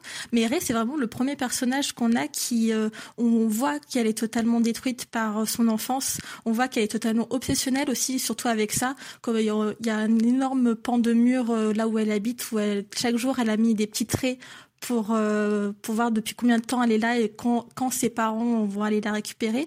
Le fait sa coiffure aussi est très intéressante parce que on se rend compte dans un flashback que c'est exactement la même coiffure qu'elle avait quand elle était petite quand du coup ils l'ont mis sur Jakku et c'est un peu comme si elle gardait cette même coiffure pour que ses parents la reconnaissent quand si jamais il reviendrait. Et ça, c'est vraiment un, détail qui enfin, c'est un mini détail, mais pour moi, ça a vraiment son importance dans le fait qu'elle a une obsession sur euh, cette enfance. Et puis, enfin, on le voit, euh, elle est vraiment, euh, elle est seule. Il y a vraiment une solitude quand on la voit manger seule au début du set. Il y a, enfin, on a un peu pitié d'elle dans, et enfin, c'est, comment dire, c'est, le, le film a mis l'accent dessus et c'est quelque chose que Star Wars n'avait jamais fait jusqu'à présent. Et je trouve c'est vraiment important, ça lui donne, enfin ça la complexifie un, petit peu, on la voit vraiment euh, qui, euh, comment dire, qui, euh, qui souffre. Et c'est vraiment cette souffrance qui va la, la, pousser aussi par la suite dans cette aventure. Et c'est quelque chose pour moi qui est vraiment assez novateur et assez rafraîchissant. Je, pense que c'est aussi un, des premiers personnages féminins en fait à qui on accorde euh, une dimension euh, spirituelle et mystique euh, parce que voilà Luke a eu des visions Anakin avait des rêves des visions aussi et du coup c'était pas le cas de, de et de Leia mais c'est le cas pour Rey qui a qui a des flashbacks, qui a des visions où elle se voit combattre, euh, euh, qui a tout ce passage très étrange dans l'épisode 8 où euh, elle est dans une espèce de dimension, on ne sait pas trop ce que c'est, où elle se voit multiplier à l'infini. et c'était quelque chose bah, justement qui, voilà, qui, qui n'était pas accessible en fait jusqu'ici aux, personnages féminins. et qui pour le coup là Ray elle est en plein dedans quoi euh, et, c'est notamment pour ça que j'aime beaucoup le travail qui a été fait sur l'épisode 8 par Ryan Johnson, où il développe à fond tout ça, il développe à fond son lien avec, avec Kylo, qui sont effectivement des espèces de, de flash où elle se retrouve un peu téléportée, elle a des espèces de visions. Enfin, c'est des choses qu'on voit assez rarement attachées à des personnages féminins. et donc en ce sens-là, je trouve que c'est hyper hyper euh, intéressant en fait à avoir euh, mettre en scène et, et, ça ouvre tout un pan d'imaginaire euh, supplémentaire. Et quelque chose que j'aime bien aussi avec le personnage de Ray, c'est que en fait elle a deux trois phrases à certains moments, euh, notamment dans le 7 et le 8, où euh, Finn, euh, enfin quand, quand il se rencontre avec Finn sur Jakku, où ils vont être poursuivis, en fait, Finn va lui prendre la main, enfin, va vraiment avoir quelque chose de physique avec elle, et elle, elle va directement lui dire, non mais en fait, qu'est-ce que tu es en train de faire là? Enfin, on, gars, on se connaît pas, donc en fait, tu me touches pas comme ça, et, et en gros, je peux, je peux me débrouiller toute seule. Et ça, j'ai trouvé, enfin, quand je l'ai revu, revu j'ai trouvé ça malgré les défauts qu'on peut trouver dans ce film, euh, assez fort en fait qu'il y ait enfin un personnage féminin qui dise mais me touche pas, même si là on est en danger, euh, tu me touches pas. Et euh, un autre moment dans le 8, ou même sur le coup au cinéma, quand je l'ai vu, j'ai trouvé ça assez exceptionnel où il y, a y a un passage où Kylo Ren est torse nu et elle lui dit euh, mais tu peux pas mettre quelque chose sur toi. Enfin genre en fait euh, j'ai pas besoin de te voir comme ça pour qu'on discute et en fait j'ai pas envie de te voir comme ça. Donc vraiment en fait euh, eu quand même une protection. C'est la seule qui veut pas voir Adam Driver se protéger c'est clair moi je... mais en fait c'est vrai que on se fait on se fait beaucoup de réflexions souvent sur sur le corps des femmes de trouver ça bah que la, sa nudité ne sert à rien à ce moment-là, mais c'est vrai qu'on se pose pas beaucoup la question des fois sur les hommes, euh, notamment le fait qu'ils soient torse nu, etc. Et vraiment le, le fait qu'elle verbalise euh, tu ne peux pas mettre quelque chose sur toi. En fait, là, ça sert à rien que tu sois torse nu pour me parler. Euh, j'ai trouvé ça. Enfin, ouais, le passage avec Finn et le passage avec Kylo Ren, j'ai trouvé ça quand même assez novateur dans les dialogues qu'elle peut avoir et dans les le, ressenti euh, qu'on peut donner euh, à ce personnage euh, féminin qui, effectivement, comme tu disais, Phobos, c'est comme ça on pourra peut-être passer sur Padmé si vous avez encore des choses à dire, mais je la trouve quand même beaucoup plus complexe que Leia et, et Amidala, effectivement. Bah, juste pour revenir là sur la scène que tu disais dans le set, moi je trouvais ça très symbolique en fait parce que le, film commence avec à la fois l'histoire de Finn et à la fois l'histoire de Rey. Et en fait, à ce moment-là de l'histoire, on ne sait pas qui va prendre le pas, qui va devenir le personnage principal. Et en fait, au début, c'est deux fois Finn qui lui prend la main, comme s'il voulait attraper le récit. Et en fait, le, cette séquence se termine par c'est non, c'est Rey qui, qui en fait va l'entraîner. Donc du coup, je crois que c'est à ce moment-là qu'on va, on va comprendre que du c'est Rey qui va être le vecteur de l'histoire et du récit. Du coup, en fait, ce moment, bien qu'il est, est aussi très très fort parce que du coup, euh, euh, elle lui dit euh, clairement qu'elle peut se débrouiller toute seule, qu'elle est indépendante, mais c'est aussi symbolique parce que du coup, en fait, c'est elle qui, qui va attraper le récit et euh, qui va être, sa propre histoire. Ah, je l'avais pas vu comme ça, ouais, c'est hyper intéressant. Pour la scène avec Kylo torse nu, ce qui est intéressant, ce qui est, pour revenir sur cette scène-là, mais plus particulièrement sur leur relation, parce que on en parlait avec Leia, il y, y a forcément, enfin, il y a une relation en fait avec un personnage masculin. Ce qui est assez drôle, c'est que j'avais lu au départ, enfin j'ai lu euh, dans plusieurs articles qui parlaient des héroïnes de Star Wars que leur relation était malsaine. Or moi je trouve qu'elle est presque plus saine que la relation entre Leia, euh, enfin que les relations que Leia entretenait euh, dans la première trilogie parce que euh, ce sont deux êtres finalement torturés et deux êtres qui ne savent pas qui ils sont. Kylo essaie de se prouver à lui-même euh, quelqu'un qu'il n'est pas finalement et elle essaie de chercher qui elle est. Donc je trouve que oui, Kylo est le méchant, euh, cette espèce de second méchant qui reprend la relève de Dark Vador, mais en même temps, je trouve que se crée entre eux une relation très bien plus complexe et bien moins genrée, si je, dois utiliser euh, des termes plus récents, euh, que euh, les relations que Leia pouvait entretenir avant, même avec Finn d'ailleurs. Rey a, une relation qui est beaucoup moins issue d'un schéma qu'on a déjà pu voir dans d'autres films ou tout simplement des schémas qu'on essaie de nous montrer quasiment tout le temps entre euh, un personnage féminin, un personnage masculin, par exemple. Avec Finn, jamais on se dit qu'ils peuvent être ensemble ou jamais il y a cette idée qu'ils puissent finir ensemble. Ce sont deux identités euh, complètement différentes qui peuvent euh, bah, parler ensemble, qui peuvent genre être actifs ensemble sans pour autant qu'il y ait une espèce de romance qui, qui puisse naître entre eux. Et je trouve ça aussi assez intéressant finalement. Je me souviens il y a deux ans quand on avait fait un, un sujet sur Harry Potter, une autre saga, on avait dit justement qu'il y avait cette espèce de triangle amoureux qui, planait jusqu'au moment où on comprend qu'Hermione finira avec Ron. Et en fait, ce personnage-là, même au départ avec Kylo, où il y a une certaine de tension, la tension, elle n'est pas euh, faite pour une romance, en fait. Elle est faite pour autre chose et on comprend assez rapidement.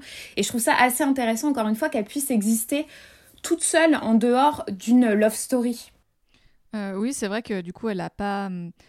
Euh, c'est pas une histoire d'amour traditionnelle, mais pour moi, ça reste dans le schéma euh, enemies to lovers, où euh, voilà, à la fin du neuf, il y a ce baiser qui, qui, sort, je, trouve qu'il est un peu décalé, je trouve, par rapport au, au, ton du récit en général. Mais par exemple, dans l'épisode 7, on a quand même ce code où, quand Kylo la capture, il, la, il la porte dans ses bras, telle, telle une mariée. Euh, pour la ramener, mais en même temps, on sait que euh, ils sont, euh, ils, sont tous les deux très puissants en fait, et voire même Rey est plus puissante que lui. donc ça rééquilibre quelque part cette, cette relation. même si je, je peux voir effectivement d'où peuvent venir certaines critiques qui qualifient la, la relation de toxique. même si au final, je trouve le développement, notamment dans l'épisode 8, apporte beaucoup de nuances parce qu'on on comprend que euh, Kylo en fait c'est juste qu'il est un peu paumé et qu'il est socially awkward et que et que voilà euh, quand il a cette phrase qui est quand même euh, très ambiguë dans l'épisode 7 où il dit euh, you know I can take whatever I want c'est quand même un peu étrange de dire ça à une nana qui est ligotée devant toi mais c'est vrai. non mais je, je pensais plus à cette scène de, de portage mais je oui effectivement donc, euh, donc il y a tout ça, mais, mais au final, effectivement, leur relation euh, évolue un petit peu différente et on sent qu'ils sont plus sur un pied euh, d'égalité et qu'au final, Kylo est quand même relativement paumé et, et, que c'est Rey qui, qui est plus forte que lui. Donc ça, voilà, ça remet un petit peu d'équilibre, je pense, dans, dans cette relation-là.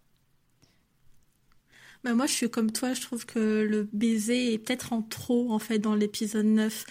Bah, après, en soi, l'épisode 9, euh, je suis pas vraiment fan de tout le film, mais après, ce que je trouvais intéressant euh, dans cette fin, euh, bah, c'est quand même assez belle parce que du coup, il se sacrifie quand même pour qu'elle puisse vivre. Mais du coup, en fait, le baiser, pour moi, est vraiment en trop ça rajoute une espèce de romance qui, pour moi, n'avait pas du tout à être là. Euh, la, scène était déjà belle en soi. Il n'y avait pas besoin de rajouter ça en plus euh, pour moi. Je suis assez d'accord et je suis assez d'accord sur le fait qu'ils sont sur un piédestal ou en tout cas créés un petit peu euh, au-dessus. Quand ils se battent soit l'un contre l'autre, soit ensemble ou, ou, en tout cas au moment où, où ils sont dans l'action, il n'y a aucune différence sur euh, la manière dont c'est filmé et la mise en scène ne va pas euh, justement jouer sur euh, elle, elle est cette espèce de princesse en détresse et lui le grand chevalier. Surtout que bah, enfin la carrure est quand même assez différente. ça se voit. Hein. Je veux dire, en plus on voit Adam Driver torse nu, donc ça se voit. Mais il n'y a vraiment pas du tout un accent qui est mis là-dessus. Et je dirais même que dans certaines scènes euh, la mise en scène fait en sorte, enfin le cadrage fait en sorte qu'il soit presque au même, enfin sur le même plan pas euh, plus grand et plus petite. Et je trouve qu'il y a un espèce de truc d'équilibre qui se crée. Alors pas euh, sur le réveil de la force où vraiment l'accent est mis aussi sur le fait que Kylo doit être un peu mystérieux et on doit le prendre aussi un peu comme Dark Vador, donc très grand, euh, une carrure assez importante pour pouvoir justement écraser en fait. mais là c'est pas, enfin Rey est le symbole juste de la rébellion et pas forcément de la femme contre l'homme. Mais je trouve que au fur et à mesure des films et notamment euh, dans, cet épisode euh, euh, des derniers Jedi, je vais y arriver, où justement cette, ce piédestal se fait ressentir plus que jamais. Et c'est aussi pour ça que moi j'aime beaucoup ce qu'a fait Ryan Johnson sur, sur ce personnage de Rey et sur ce personnage de Kylo et en fait sur leur relation à eux deux, où ce sont deux guerriers pareils en fait. Même si tous les opposent. Bah, du coup, ouais, la, la, séquence dans le 8 où ils se battent ensemble, euh, vraiment l'accent est mis sur le fait qu'ils sont sur le, en fait, ils sont à égalité euh, en termes de force. Et parce que du coup, ils se sauvent euh, l'un l'autre. Il ils ont à peu près autant de même, enfin autant de temps d'écran. Et surtout à la fin, quand ils se combattent et ils essayent d'attraper le, le sabre laser, en fait, on voit qu'ils sont vraiment dans la exactement pareil l'un et l'autre. Et vraiment, c'est ça qui est intéressant, c'est qu'il n'y a aucun qui prend le pas euh, sur l'autre et ils ont vraiment une relation euh, basée aussi un peu sur, j'allais dire la confiance, pas vraiment, mais euh, en tout cas, ils essayent de se comprendre l'un l'autre. Et c'est quelque chose, euh, enfin, ils essayent de. Ils ont beaucoup de bienveillance euh, finalement l'un envers l'autre. Et c'est quelque chose qui, encore une fois, on l'avait pas vraiment vu euh, dans les autres trilogies Star Wars, en tout cas dans les, dans les relations amoureuses. Parce que entre Leia et Han Solo, il y a quand même beaucoup de provocations. Ils sont pas du tout dans la bienveillance, en tout cas dans leur séduction, entre guillemets. Et entre Padmé et Anakin, comme on va le voir, je pense qu'on va en parler après, c'est pas du tout cette relation-là donc du coup, c'était intéressant de, voir une, autre relation amoureuse. Enfin, je sais pas comment la, qualifier leur relation entre Kylo Ren et euh, et Rey, mais en tout cas, ils ont une relation qui est vraiment basée sur la confiance et la bienveillance, et on va dire que c'était quelque chose de nouveau euh, dans Star Wars. C'est marrant, c'est que j'avais lu, euh, enfin, au moment où le film est sorti, donc Les Derniers Jedi, évidemment, on réhabilite un peu le film, là, je, je sais pas pourquoi. je sais pas si on en fait un petit peu le, le, le, bien que. Euh, on dit tout le bien que, que par rapport au mal qui a été dit. Mais euh, j'avais lu euh, de nombreuses fois que bah, finalement Kylo Ren paraissait moins puissant parce qu'il se fait battre par Rey. Et je trouvais ça vraiment. Bah, en quoi, du coup, il vous paraît moins puissant parce qu'une nana arrive à le battre alors que depuis un épisode, on voit très bien que, que la meuf a, du pouvoir, quoi. Donc Et je trouvais ça euh, bon, assez révélateur euh, par rapport à tout ce qu'on a dit. Mais vraiment, je l'ai lu plusieurs fois que du coup, Kylo Ren paraissait moins fort puisque Rey arrivait à le battre et du coup bah ça paraissait euh, plus du tout être le Dark Vador enfin la, la, renaissance de Dark Vador comme on, on nous avait essayé de, de nous faire croire et effectivement, il n'est pas la, renaissance de Vador puisqu'on le comprend euh, au fur et à mesure des films, mais c'est pas que parce que il se fait battre par Rey en fait. Enfin, c'est même pas parce qu'il se fait battre par Rey. Et je trouvais ça assez euh, d'accord, ok. Mais bon, ça représente bien euh, ce que vous pensez en général des meufs qui se battent, quoi. Mais c'est surtout que dans l'épisode 7, à la fin, quand elle le bat, il faut prendre aussi en compte tout le contexte. déjà, il est blessé, Kylo Ren, donc déjà, il a, enfin, il a été blessé euh, par, euh, alors je sais plus par qui, par euh, voilà, exactement par Chewbacca qui lui a tiré dessus. Il vient de tuer son père, qui l'a vraiment grandement affecté, même s'il essaye de pas de pas le faire voir, mais il est quand même grandement affecté. On va le voir aussi par la suite avec le 8. Et à ce moment-là, Rey est très très en colère et c'est la première fois qu'en en tout cas qu'elle prend acte de son pouvoir et qu'elle essaye de l'utiliser dans un dans, dans une période de colère, donc en tout cas être émotionnellement un peu perturbée parce que Finn vient d'être blessé et elle ne sait pas s'il est mort ou, s'il est vivant. Donc forcément en fait dans le contexte comment Kylo Ren pouvait prendre le dessus face à Rey? Sachant qu'en plus, dans tout le film, on nous montre qu'elle est quand même assez puissante. Donc en fait, c'est un peu facile de réduire le fait que c'est une Marissou, elle est trop puissante et Kylo Ren, du coup, euh, est moins puissant face à elle. Alors qu'en fait, tout le contexte du film nous le dit très clairement, pardon, que c'est, en tout cas, ce combat... Euh, ce combat ne pouvait pas être en faveur de Kylo Ren. Euh, on parlait de Rey il y a un autre personnage féminin. D'ailleurs, ça nous permettra aussi d'aborder encore une fois la réception de ce personnage féminin à travers la presse et les réseaux sociaux. Euh, c'est Rose et euh, Chloé. Je te laisse nous présenter Rose. Rose, va être jouée euh, par l'actrice Kelly Maritran. C'est un personnage racisé. Alors, excusez-moi, j'ai pas regardé exactement son origine, mais elle vient en tout cas du continent asiatique. Donc, c'est une mécanicienne de la résistance et elle va chercher en fait à venger sa sœur qui est morte pendant au, début du film pendant une vague d'assaut. donc, il va être décédé et on va la découvrir au moment où Finn cherche euh, à, partir dans, un vaisseau pour euh, sauver Ray. Où, euh, voilà, on va la découvrir à ce moment-là. Et donc, ce que j'expliquais tout à l'heure par rapport au personnage féminin, c'est que pour moi, Rose, elle va être automatiquement rattachée à Finn. Donc voilà, ça on en a parlé. Et justement, tu parlais de la réception euh, des fans. Euh, il y a eu vraiment deux camps euh, face à cette actrice et malheureusement un camp de, harcèlement sur les réseaux sociaux, donc de racisme, de sexisme. Justement, il y a le journal Le Monde qui en parlait le 11 juin 2018 où il parlait de minorités bruyantes en fait face à ce personnage. donc voilà, il y a eu une grande avancée, je trouve, enfin une grande avancée, oui, une avancée euh, chez Disney, parce que la troisième trilogie est chez Disney, avec en mettant en lumière un personnage euh, racisé. Mais malheureusement, comme tu le disais, Pauline, il y a eu euh, tout un backlash en fait autour de ce personnage. Donc je ne sais pas si vous voulez. Juste pour préciser, elle est d'origine vietnamienne. Oui, pardon, en fait, je l'ai lu hier. Oui, mais j'ai oublié. Ouais. Bah, c'est vrai que c'est important de souligner. Alors déjà, du coup, Kelly Maritran, comme tu l'as dit, euh, a été euh, harcelée sur les réseaux sociaux, mais Daisy Riley aussi. Et en fait, euh, il y a vraiment eu un backlash assez énorme et qui les a fait toutes les deux désactiver leur compte, une sur Twitter et l'autre sur euh, Instagram, à cause euh, des fans euh, avec des menaces de mort, des menaces de viol et j'en passe. Et je pense que c'est aussi intéressant de le souligner que du coup, malgré les, avancées dans les personnages féminins et dans le cinéma, on a toujours du coup des actrices qui se font harceler quotidiennement sur les réseaux sociaux jusqu'à justement à à devoir désactiver leur compte pour avoir un peu de paix.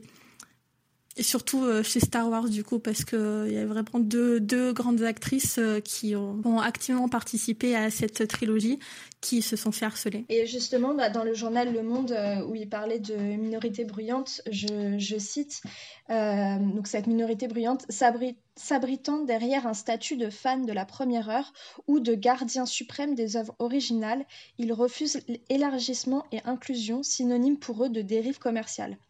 Donc justement, enfin voilà, ils expliquent euh, vraiment euh, et donc il y avait ce côté euh, harcèlement qui il y a de l'espoir qui a été en fait où d'autres fans ont essayé de contrer justement cette vague d'harcèlement notamment bah, pour Kelly Maritran où il y a eu un hashtag en fait fanart for for Rose. Donc les fan art, c'est euh, des dessins euh, réalisés par des fans euh, qui, qui représentent le personnage ou des scènes de film ou l'actrice. donc voilà, mais ça, la citation que je viens de dire, ça, ça prouve vraiment que malheureusement, il y a chez Star Wars, il y a une fanbase aussi qui est pas très bienveillante euh, par rapport à toutes les avancées qu'il peut y avoir. Et euh, on, parle de, on parle de Rose, mais le personnage de Finn aussi, qui est un personnage noir, euh, s'en est pris plein la tronche au début aussi, parce qu'il comprenait pas pourquoi. Je pense vraiment ce qui pose problème, c'est le fait que ce soit les persos principaux et qu'en fait, un moment où, que ce soit dans, la, dans, la, dans les premiers films ou dans la deuxième, enfin dans la prélogie, on était dans les années 70 80, début des années 2000, ou encore euh, les personnages, euh, que ce soit euh, les personnages noirs ou issus d'autres minorités, se retrouvaient justement au second, second, second plan, qui mouraient les premiers, qui n'avaient pas d'arc narratif, qui avaient de lignes de dialogue. Et ce qui pose aussi problème, et je pense, après c'est peut-être que quelque chose, enfin voilà, mais quand j'avais lu aussi cet article du Monde et puis bah inévitablement j'avais suivi euh, toute cette affaire c'est aussi le fait qu'on a l'impression qu'une partie euh, de, des fans, parce que c'est, pas la majeure partie, heureusement, mais a vraiment du mal avec le fait que, euh, déjà, premièrement, que l'univers appartienne à Disney, et euh, du coup, deuxièmement, que bah, n'est plus dans les mêmes schémas de, production et de construction de personnages, et que ils se sentent presque, ils, ils, sentent en fait que leur leur univers qui leur appartenait leur appartient plus vraiment et, euh, et que bah oui en fait on peut quand même inclure des femmes inclure des femmes vietnamiennes des femmes noires même si jamais euh, il y en a très peu hein. Lupita euh, double un personnage mais qui finalement est un personnage bah, d'alien un peu donc elle n'est pas représentée humainement et, euh, et, je trouve que ça en dit aussi long, et c'est pas que sur Star Wars, sur le fait que dès qu'un univers échappe à une partie euh, des fans, soit ils disent que c'est euh, une valeur euh, commerciale, ce qui, il faut aussi être euh, honnête parce que c'est Disney, a une valeur commerciale. Ils se sentent aussi obligés parfois, et je vous renvoie à une série qui est, qui est sur Disney ⁇ sur les studios Pixar en l'occurrence, qui n'a pas trop de rapport avec Star Wars, mais qui parle aussi de ça du fait que maintenant ils ne peuvent plus se permettre de ne pas inclure. Donc même si c'est fait avec bienveillance, il faut aussi se, se dire que euh, c'est fait aussi, bah, dans un, aussi dans un dans une envie aussi de rassembler. Alors ça peut être très bienveillant, mais ça peut aussi euh, vouloir dire rassembler pour euh, mieux vendre, pour que tout le monde se sent concerné, parce qu'aujourd'hui c'est des questions qui doivent être prises en compte par tout le monde, et pas uniquement par les femmes, et pas uniquement par les personnages racisés.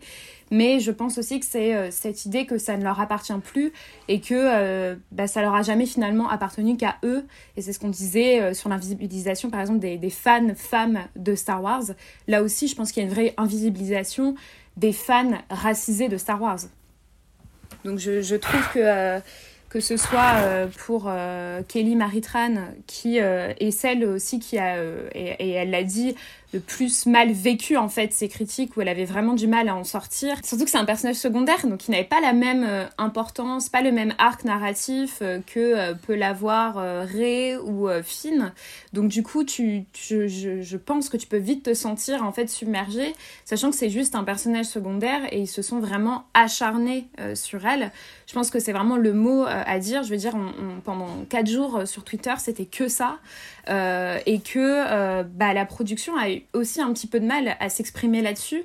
Et je trouve que euh, ça montre aussi en fait que euh, derrière une diversification qui se fait euh, face à l'écran, qui est-ce qui est derrière? Et je pense aussi que ça nous permettra aussi de parler du manque, par exemple, de femmes derrière la caméra dans, dans l'univers Star Wars. C'est qu'à un moment donné, c'est bien de mettre des personnages racisés et différents, mais qui est-ce qu'il y a derrière? Parce qu'on se rend compte que du coup, quand on a des actrices ou des acteurs qui se font harceler, la production a vraiment du mal en fait à, euh, à tout de suite réagir. Et euh, d'ailleurs, Kelly Maritran l'avait dit, il me semble, qu'elle s'est sentie en fait abandonnée. Bah, c'est surtout qu'en fait, quand on regarde après avec l'épisode 9, euh, du coup, il y avait un, enfin, il y avait quelqu'un qui avait comptabilisé son temps de de présence dans, dans cet épisode, 67 secondes, c'est très très peu.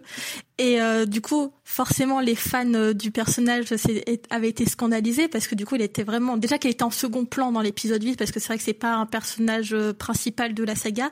Là, il était vraiment au second second plan, ce qui était euh, pas du tout euh, enfin en tout cas quand on nous avait présenté le personnage, on avait l'impression qu'elle allait prendre beaucoup plus d'importance par la suite, ce qui n'a pas du tout été le cas. Et du coup pour euh, bah, reprendre ce que tu disais, Pauline, euh, le, co-scénariste euh, avait essayé de se défendre. Donc du coup co-scénariste Chris Terrio, il avait essayé de se défendre en disant que c'était à cause de de, de de Carrie Fisher, parce que justement il voulait faire du personnage de Rose quelqu'un de très important euh, par la suite dans la résistance, qui du coup était euh, avec euh, autorisé, on va dire, par, euh, par euh, Leia. Sauf que le décès de Carrie Fisher a totalement, euh, on va dire, chamboulé leur projet. Et du coup, il avait dit, nous adorons le personnage et l'actrice, la preuve puisque nous voulions l'associer à notre personnage préféré de la galaxie, Général Leia. voilà, c'était un peu. Euh, mais du coup, ils avaient essayé, enfin en tout cas, d'après ses dires, ils avaient essayé de faire des scènes avec euh, une Léa, en, une en, CGI pour l'épisode 9, mais que ces scènes n'étaient pas crédibles. Donc du coup, ils avaient préféré la mettre en second plan. Donc voilà, c'est des explications un peu bateau. On a l'impression un peu pour essayer de, de calmer les tensions, mais c'est du coup c'est vraiment dommage que ce personnage qui comme en plus on nous le dit, euh, devait prendre beaucoup plus d'importance et avoir un mentor euh, tel que Leia, ce qui est quand même pas rien, euh, voir qui est totalement, enfin voir que son apparition est comptabilisée à 76 secondes, qui est vraiment très très peu sur un film qui fait plus de deux heures. C'est vrai que pour le coup, je sais pas si vous avez eu l'occasion de lire le script leaké de l'épisode 9 par Trevorrow. Euh, où effectivement, euh, dans une des versions, euh, enfin celle qui est le plus facilement trouvable sur les internets, Rose a hum, un rôle assez important. Elle, elle, passe pas mal de temps avec Finn, si je me souviens bien. Euh, et c'est vrai que ces explications tiennent vraiment pas la route, hein, surtout qu'on a euh, des personnages comme, euh, j'ai perdu son nom, mais le mec qui est incarné par Dominique Monaghan, qui est là juste parce que c'est un poteau à J.J. Abrams et que limite il a plus de temps d'écran que Rose. Enfin, c'est voilà, pour moi c'est du foutage de gueule et je pense que ça se voyait d'ailleurs très bien pendant la promo. Kelly Maritran, enfin, elle serrait les dents derrière sa robe à paillettes, quoi, parce qu'elle savait, elle savait très bien quand les journalistes lui posaient plein de questions sur son rôle et tout, que elle avait trois répliques ennemies depuis la base et que c'est tout quoi. Donc euh, franchement c'est enfin c'est vraiment du, gâchis quoi je trouve autour de ce personnage euh, alors que dans l'épisode 8 euh, elle avait une trajectoire qui était hyper intéressante, qui était hyper tragique, enfin c'était un personnage qui était vraiment très touchant. et voilà et en plus de bien sûr la représentation qu'elle amène à l'écran parce que voilà des, des femmes d'origine asiatique dans Star Wars il y en a pas des il y en a pas des pelletés donc donc c'est clair que c'était un truc qui est assez dommage en fait. Je trouve qu'ils ont vraiment gâché euh, sur cet épisode 9. L'excuse, la preuve, on voulait l'associer à Leia. Bah, non mais cette phrase, c'est vraiment c'est ce qu'il a dit. Hein. J'ai vraiment dit exactement ce qu'il a dit. C'est vraiment du foutage de gueule. enfin, je veux dire, tu, tu peux, du coup, ils ont dû bien réécrire tout le scénario. Pourquoi pas réécrire avec euh, justement un autre arc narratif? En quoi euh, tu réécris tout un scénario parce que effectivement l'actrice est, est, décédée et que t'as pas envie de mettre des CGI, ce qu'on comprend, et honnêtement c'était pas non plus la, chose à faire je pense, euh, bah du coup comme t'as tout réécrit, pourquoi ne pas réécrire et pourquoi se cacher derrière? Ah mais s'il y avait eu Leia, ce qui ne ce qui n'est pas le cas, donc dans tous les cas euh, ton excuse ne tient pas la route, on euh, aurait mis plus en avant. Et puis encore une fois ça montre qu'elle peut pas avoir un arc narratif à elle toute seule en fait, il faut il faut qu'il y ait quelqu'un d'autre pour pouvoir l'amener ailleurs alors que effectivement dans l'épisode précédent, on avait un début d'arc narratif qui était extrêmement tragique, hein, puisqu'elle voyait, euh, il me semble, c'est sa sœur, euh, mourir sous ses yeux, euh, et, elle se sentait du coup impuissante et, et endeuillée. D'ailleurs, c'est quelque chose qui est quand même assez récurrent aussi dans les personnages féminins Star Wars, le deuil. Euh, et, je trouvais que euh, du coup, il y avait aussi ce, ce qui faisait qu'elle pouvait se rattacher aussi aux grands personnages féminins, euh, Leia, Rey, qui, qui, sont des personnages aussi bah, qui ont vécu le deuil, qui doivent se construire, qui ont vécu des tragédies, etc. Et finalement, bah, tout ce qui a été entrepris de toute façon dans le, les derniers Jedi a été un peu balayé euh, par la suite, mais euh, je trouvais que, cette excuse, elle tient pas du tout la route et que c'est vraiment histoire de dire non mais nous euh, de notre côté tout va bien quoi, il y a aucun problème. Et ça montre aussi, bah voilà à quel point cette, euh, cette diversité, elle se fait ressentir à l'écran, mais pas derrière, et qu'il n'y euh, a, pas, euh, a pas forcément de vrais changements, en tout cas radicaux, dans ce qu'ils ont envie d'entreprendre. Et, et le fait, enfin, effectivement, les, à l'avant-première, les questions qui étaient posées sur son personnage, on avait vraiment l'impression qu'il y avait une envie de la mettre en avant qui était assez hypocrite, puisque dans le film, bah, elle est à peine une minute à l'écran, donc il y a un moment donné, soit on agit réellement, soit on est là juste pour la mettre comme un pot de fleurs euh, sur euh, le tapis rouge et, dérouler euh, le drapeau. Nous avons de la diversité et je trouve que ça se ressent et, je pense qu'on peut peut-être en parler sur la production de Star Wars en général, à savoir une production quasiment masculine et blanche qui, malgré le fait qu'il y ait une trilogie plus récente avec, comme on le disait, un personnage noir, un personnage principal féminin, on a encore, euh, par exemple, on n'a pas du tout de réalisatrice. les réalisatrices, elles vont plutôt être. donc, il me semble qu'il y a un des derniers épisodes de The Mandalorian qui a été réalisé par Brice Dallas Howard, où justement, on n'a pas du tout, sinon, de réalisatrices et les scénaristes. parmi tous les scénaristes, il me semble que soit elles sont en minorité, ou en tout cas, elles sont pas créditées comme les scénaristes principaux euh, donc, euh, encore une fois, une absence euh, qui, malgré les derniers films, hein, puisque sinon ils vont nous sortir l'excuse de mais dans les années 70, c'était pas pareil, etc. Là, on est en 2015-2019, donc bon, du coup, euh, pour euh, rebondir sur les scénaristes, en fait, l'épisode 5 a failli avoir une scénariste. Du coup, c'est Leigh Brackett. Du coup, c'est une romancière euh, de SF et de fantasy qui a notamment travaillé en collaboration, en tout cas pour le scénario, avec Howard Hawks, Howard Hawks pardon, notamment sur Le Grand Sommeil. Après, elle a fait aussi beaucoup d'autres films, Rio Bravo, etc. Et en fait, George Lucas l'avait approché parce que bah, forcément, elle s'y connaît en SF et en fantasy. Et elle, avait, elle lui avait euh, donné une version de scénario de l'épisode 5 qui du coup n'a malheureusement pas été retenue. Et en fait elle a été euh, enfin elle est morte quelques semaines plus tard donc euh, en fait, euh, en hommage et par respect, il l'a inclus dans l'équipe de scénario dans le générique. Donc du coup, vous pouvez voir son nom au générique du fin du film. Mais en fait, la version qu'on qu'on a vue n'est pas du tout la version qu'elle avait écrite. Donc on a failli avoir le scénariste, mais on n'en a pas eu finalement, même si elle est créditée. Et en fait, quand on voit dans tous les autres films, il n'y a aucune femme qui a écrit Star Wars. Euh, enfin, si on a des, des femmes dans des, dans des chefs de poste, c'est surtout en costume. Euh, pour les costumes, du coup, c'est Trisha Bigard qui euh, s'est occupée euh, des costumes de la deuxième trilogie. Donc, Menace fantôme, l'attaque des clones et la revanche des sites, pardon. Mais du coup, en fait, on voit dans les chefs de poste, il n'y a pas beaucoup de femmes, à part du coup dans la dernière trilogie avec Kathleen Kennedy, qui est du coup la productrice et celle qui chapeaute, euh, euh, un peu tout euh, Disney Star Wars. Mais sinon, du coup, ce qui est musique, direction artistique, décor, photographie, c'est uniquement des hommes blancs. Et d'ailleurs, il y a un truc qu'on oublie assez souvent, c'est que si on revient vraiment à, l'origine de Star Wars, hein, Un Nouvel Espoir a été monté par Marcia Lucas, qui était donc la femme de, George Lucas à, l'époque, euh, et on lui attribue euh, plus ou moins le succès du film parce qu'il paraît que le premier montage qu'elle n'avait pas fait était absolument catastrophique. Euh, et c'est elle qui a sauvé un petit peu le film et qui a donné le ton qu'on connaît aujourd'hui à Star Wars. et elle est malheureusement assez souvent oubliée en fait, alors que voilà, c'est, enfin le montage d'un film, c'est vraiment un élément qui est plus que crucial. et c'est elle qui est derrière tout ça.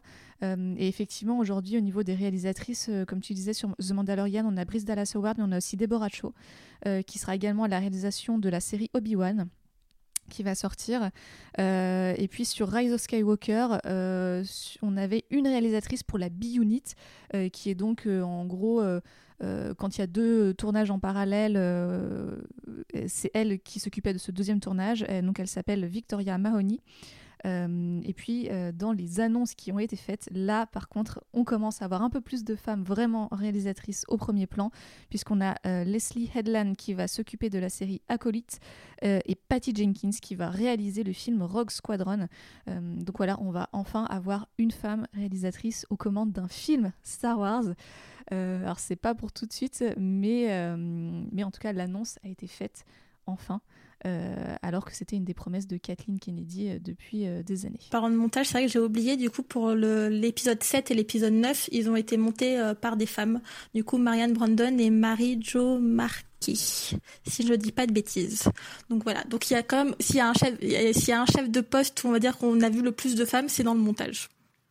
Qui a, un, a un métier qui est malheureusement assez invisibilisé, alors que c'est quand même une des choses les plus importantes, je pense, dans un film. Donc voilà, c'est mais qui historiquement est un métier plutôt attribué aux femmes, euh, puisque c'était un métier qui euh, était euh, dit comme, enfin en tout cas qualifié comme un métier qui pouvait plus convenir aux femmes parce qu'elles étaient organisées, soigneuses, enfin bref, tout ce qui est synonyme de les petites mains, eh ben ça c'était attribué principalement aux femmes puisque à, une époque que les moins de 20 ans ne peuvent pas connaître, le montage se faisait sur des petits bouts de pellicule et que du coup comme c'était tout petit et que les femmes sont des toutes petites, des tout petits êtres, et eh ben c'était plus pratique pour elles de faire du montage. Donc finalement, effectivement, c'est un métier qui est assez invisibilisé, mais qui est historiquement plutôt rattaché aux femmes. Après, voir des femmes sur ces postes-là qui sont quand même des postes extrêmement importants, donc c'est très, important justement de, mentionner qu'il n'y a pas que réalisatrice aussi, mais que euh, symboliquement, réalisatrice, c'est aussi la chef euh, quelque part de, tout ça. Donc si jamais il n'y a pas euh, de réalisatrice, ça montre aussi une invisibilisation du prenage de reine par les femmes pouvons euh, parler euh, d'un autre personnage féminin. Alors là, on fait un petit retour dans le passé puisqu'on va parler de, de, Padmé. Laura, je vais te laisser euh, nous le présenter. Donc, dans le premier épisode de La menace fantôme, c'est la reine Padmé Amidala. Donc du coup, Padmé, c'est un personnage qui est très politisé, qui est très importante, on va dire, dans le côté politique des films, qui est euh, un aspect important de la de cette trilogie. Donc du coup, quand on la voit, c'est une reine. C'est une jeune reine parce qu'elle a 14 ans, ce qui est assez euh, répandu, en tout cas sur sa planète natale, qui est Naboo, enfin qui euh, peuvent élire des, des rois et des reines qui sont assez jeunes. Et en fait, euh, pendant sa, son, mandat de reine, peu après qu'elle ait été élue, euh, en fait, il y, y, a la Fédération du commerce qui envahit sa planète Naboo parce qu'ils pensent que vu qu'elle est jeune et qu'elle qu'elle est très jeune, du coup elle est donc naïve forcément.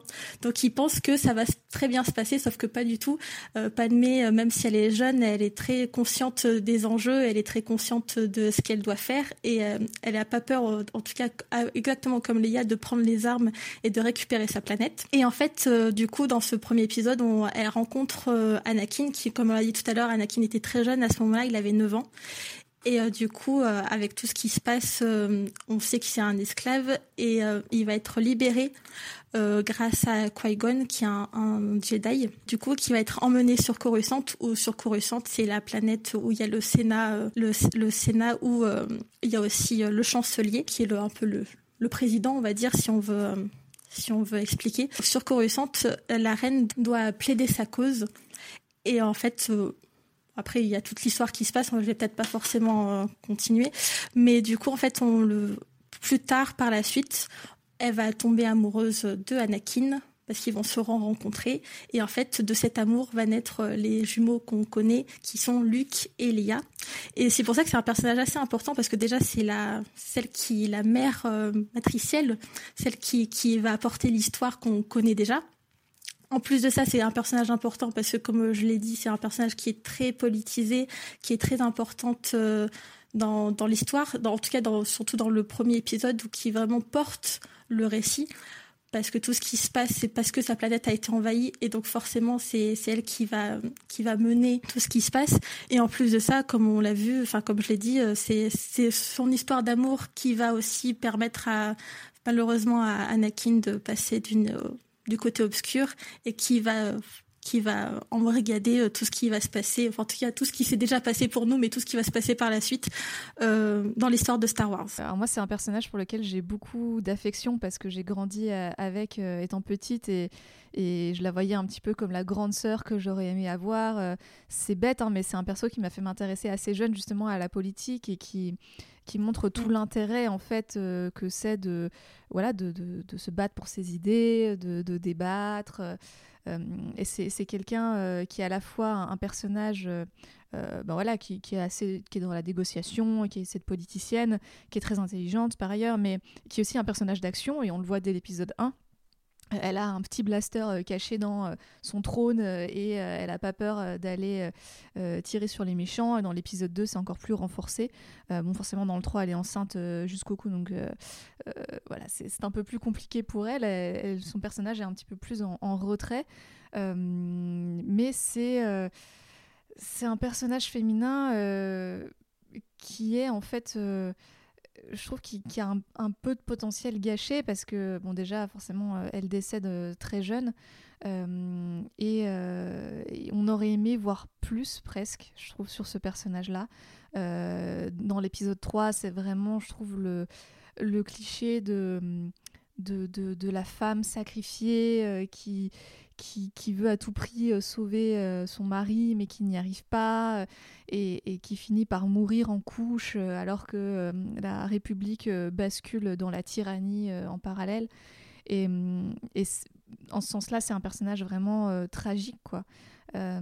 qui pour le coup est un peu plus exploré dans des œuvres euh, parallèles au film. Euh, dans Clone Wars, euh, on, la voit pas mal. Dans, dans un roman également qui est sorti il y a peu, où on explore un petit peu plus ben, sa vie, sa relation avec ses suivantes aussi, qui sont assez présentes. Et en fait, c'est la première fois qu'on voit, je pense, une vraie sororité qui est représentée, parce qu'elle est très très proche de toutes ses suivantes. Euh, qui se sacrifie très littéralement euh, pour euh, sauver sa vie. Donc ça, c'est aussi une facette assez intéressante de, ce personnage. et puis il y a cette relation amoureuse que aujourd'hui, je trouve euh, presque dérangeante à regarder parce que ces scènes de séduction avec Anakin euh, sont, sont, un petit peu bizarres parce que voilà, elle lui dit littéralement arrête de me regarder comme ça, tu me déranges. Euh, et, et, on sent que lui, il fait un peu du forcing pour, pour la séduire. donc voilà, aujourd'hui, avec le, le recul, c'est un petit peu bizarre. mais c'est un personnage que, que je trouve quand même très, très intéressant, même si au final, elle reste assez seule hein, dans cette prélogie en termes de personnages féminins mis à part euh, ces, suivantes qu'on voit euh, quelques minutes, euh, on, ne la voit pas beaucoup interagir avec d'autres persos féminins. J'aime beaucoup ce personnage, notamment parce qu'il est politisé et que c'est encore une fois pas quelque chose qu'on voit finalement souvent dans les représentations des reines, où on a souvent la représentation un peu physique, un peu spirituelle en fait de ce que ce statut de reine sous-entend, mais pas nécessairement de la dimension politique.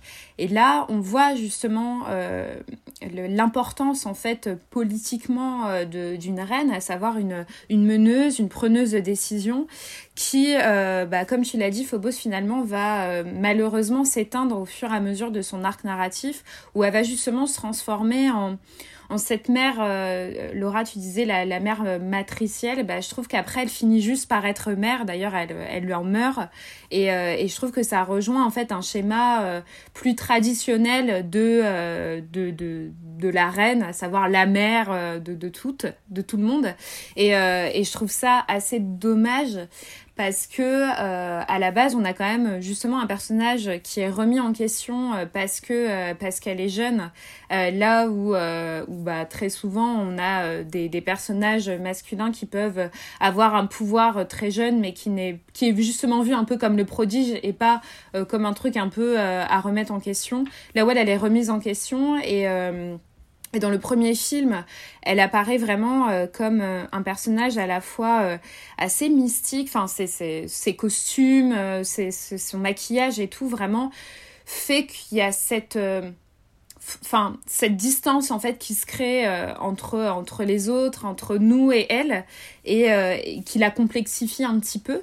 Et puis au fur et à mesure, elle perd cette complexité pour, euh, pour un schéma euh, qui euh, bah, rejoint en fait un petit peu tout ce qu'on a dit depuis tout à l'heure, à savoir un schéma un peu plus voilà cadré, un peu plus rangé dans ce qu'on peut avoir l'habitude de voir dans des personnages féminins. Ce qui était intéressant dans le premier épisode, c'est qu'on avait vraiment cette la figure de la reine et la figure de la femme derrière la reine et du coup, ces, ces deux figures se complétaient tout à fait. Et c'est ça qui était très bien parce que du coup, on la voyait en Reine Amidala et en Padmé. Et euh, du coup, bon, en sachant pas du coup que les deux en fait se rejoignaient et ça c'était très intéressant ce qu'on perd totalement par la suite parce que du coup après on a juste Padmé et pas la sénatrice Padmé en tout cas très très peu dans quelques scènes qu'on perd euh, petit à petit. Et ce qui est vraiment dommage dans l'épisode 3, où, euh, comme tu l'as dit, Phobos, où vraiment on perd euh, tout ce qui... Enfin, pour moi, on perd tout ce qui faisait de Padmé Abdallah un personnage très intéressant et qui expliquait vite fait parce qu'elle est enceinte. C'est qu'en fait, il y a des scènes coupées que je sais pas si on peut voir, en tout cas, je crois qu'ils sont sur Internet et elles sont aussi dans les Blu-ray, si jamais vous avez les Blu-ray. Il y a des scènes coupées où en fait on la voit euh, faire une sorte d'association avec d'autres sénateurs pour euh, qui va créer, enfin qui va créer plus tard euh, l'alliance rebelle.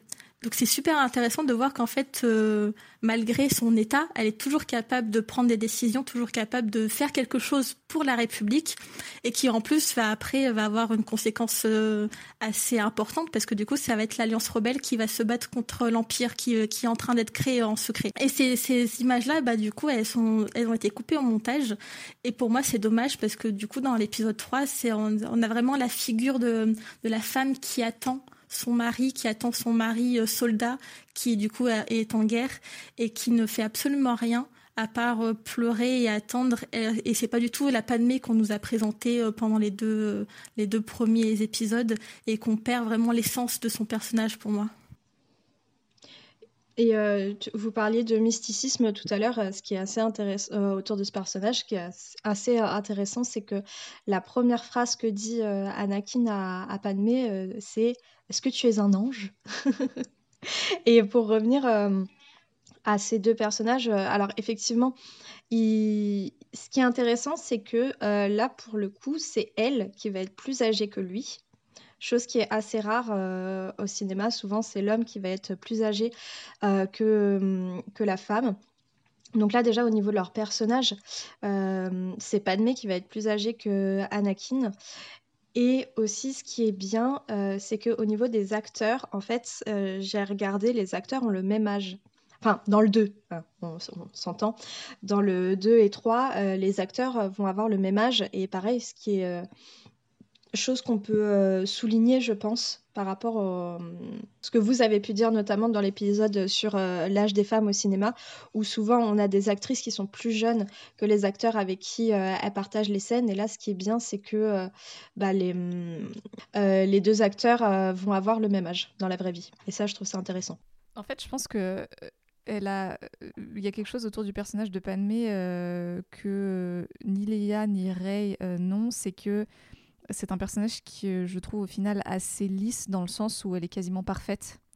Euh, elle fait, enfin, elle a pas d'erreur euh, notable. Enfin, sa seule erreur, ça serait de se mettre en couple avec Anakin. et, et, encore, en fait, mais elle est, elle est vraiment très euh, ouais, dans la perfection et, et euh, jusque dans la manière dont elle est représentée. D'ailleurs, euh, on l'a dit, que ce soit ses costumes de reine ou même plus tard quand elle est sénatrice, elle est toujours absolument tirée à quatre épingles.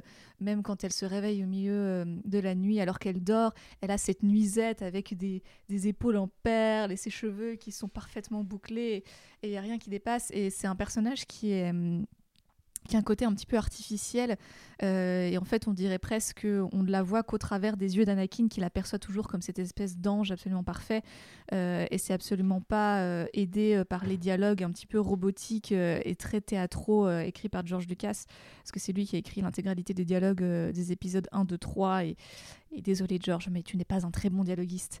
Euh, du coup, ça, ça, renforce le côté un petit peu, euh, euh, ouais, un, peu lisse en fait de, de, ce personnage. Ce qui est dommage parce que je trouve que Nathalie Portman euh, apporte quand même quelque chose à, ce personnage aussi, une certaine sensibilité, euh, même si c'est marrant parce que c'est vraiment c'est une des actrices, je pense, de la saga Star Wars euh, qu'on a très peu revu s'exprimer sur le sujet. A priori, elle n'a pas trop aimé son expérience, elle estime que sa prestation est pas très bonne. Donc il y a aussi ce rapport qui est assez intéressant, je trouve, avec, avec ce personnage-là qui, a quand même quelques répliques cultes, hein, notamment dans, l'épisode 3. Euh, c'est quand même elle qui sort que Ainsi s'éteint la liberté sous une pluie d'applaudissements, euh, qui est euh, un gif que l'on ressort malheureusement beaucoup trop souvent ces derniers temps hein, pour commenter l'actualité. mais, mais voilà, je, la boucle est bouclée. je pense qu'on on a aussi beaucoup d'inspiration à prendre de Padmé et de son engagement politique aujourd'hui. Et je suis ravie de voir que c'est aussi un personnage qui peut-être est, doucement réhabilité euh, par notamment des, femmes, des jeunes femmes qui ont grandi en fait avec elle et qui aujourd'hui prennent la parole pour, euh, euh, pour la remettre un petit peu sur le devant de la scène alors qu'elle a été aussi pas mal décriée à l'époque des films. C'est vrai qu'on a souvent tendance à, à, parler de ce personnage uniquement comme la, la, femme de Anakin et la mère euh, des deux jumeaux euh, Luke et Leia, et pas en, vraiment, en, personnage à part entière qui a une importance quand même assez majeure euh, dans les trilogies Star Wars. Et en fait, c'est vrai que c'est vrai que c'est un personnage qui a pas beaucoup de défauts. Elle est assez idéaliste, mais elle est toujours du côté du bien. Elle est toujours du côté de la justice. Elle va absolument faire tout pour la République. Et après, c'est vrai que du coup, pour moi, elle est vraiment l'incarnation de la République euh, un peu utopique. en tout cas, si jamais tout le monde était comme enfin, il y aurait pas, aurait pas de problème. Je pense, il y aurait pas tout ce côté, tout ce côté empire, etc. Mais c'est c'est un peu dommage dans le sens où je pense que ça aurait été intéressant d'avoir aussi un peu ses failles parce que c'est ça qui lui manque. Mais c'est vrai qu'en tout cas en, termes d'aspiration, c'est vraiment un personnage euh, qui pour moi, enfin en tout cas a, une place assez importante pour moi parce que c'est vrai que j'étais un peu plus grande quand j'ai découvert cette trilogie là et vraiment je pouvais euh, me mettre à la place de Padmé et, et me dire mais si elle est capable de faire ça moi aussi je suis capable de faire ça et je pense que enfin en tout cas on a parlé de tous les personnages féminins, qui, mais je pense que chacun, enfin chacune a apporté quelque chose aux fans et a apporté quelque chose à l'histoire, et c'est ça qui est important. Après, au niveau des failles, je trouve que, comme je disais euh, pour les autres personnages féminins, elles va être euh, les, Enfin, moi, j'ai surtout essayé de regarder aussi la manière dont les hommes s'adressaient aux femmes. Et je trouve que même le personnage de Padmé, euh, bah, que ça soit Obi-Wan ou euh, euh, Qui-Gon euh, dans le premier, en tout cas, enfin, j'ai surtout remarqué ça dans le premier, ils sont très condescendants, en fait, avec elle, je trouve. C'est vraiment une petite chose qu'il faut protéger, etc.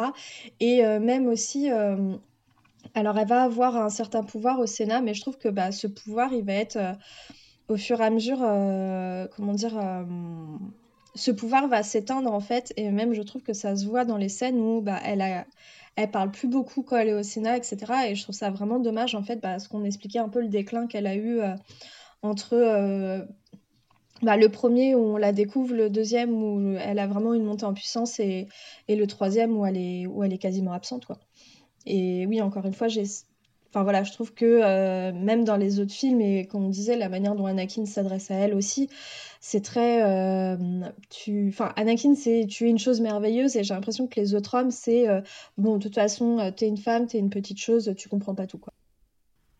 C'est surtout expliqué dans le premier, c'est parce qu'elle est très très jeune, et il y a un moment où Qui-Gon et Obi-Wan pensent que c'est juste une servante de la reine et pas la reine en question.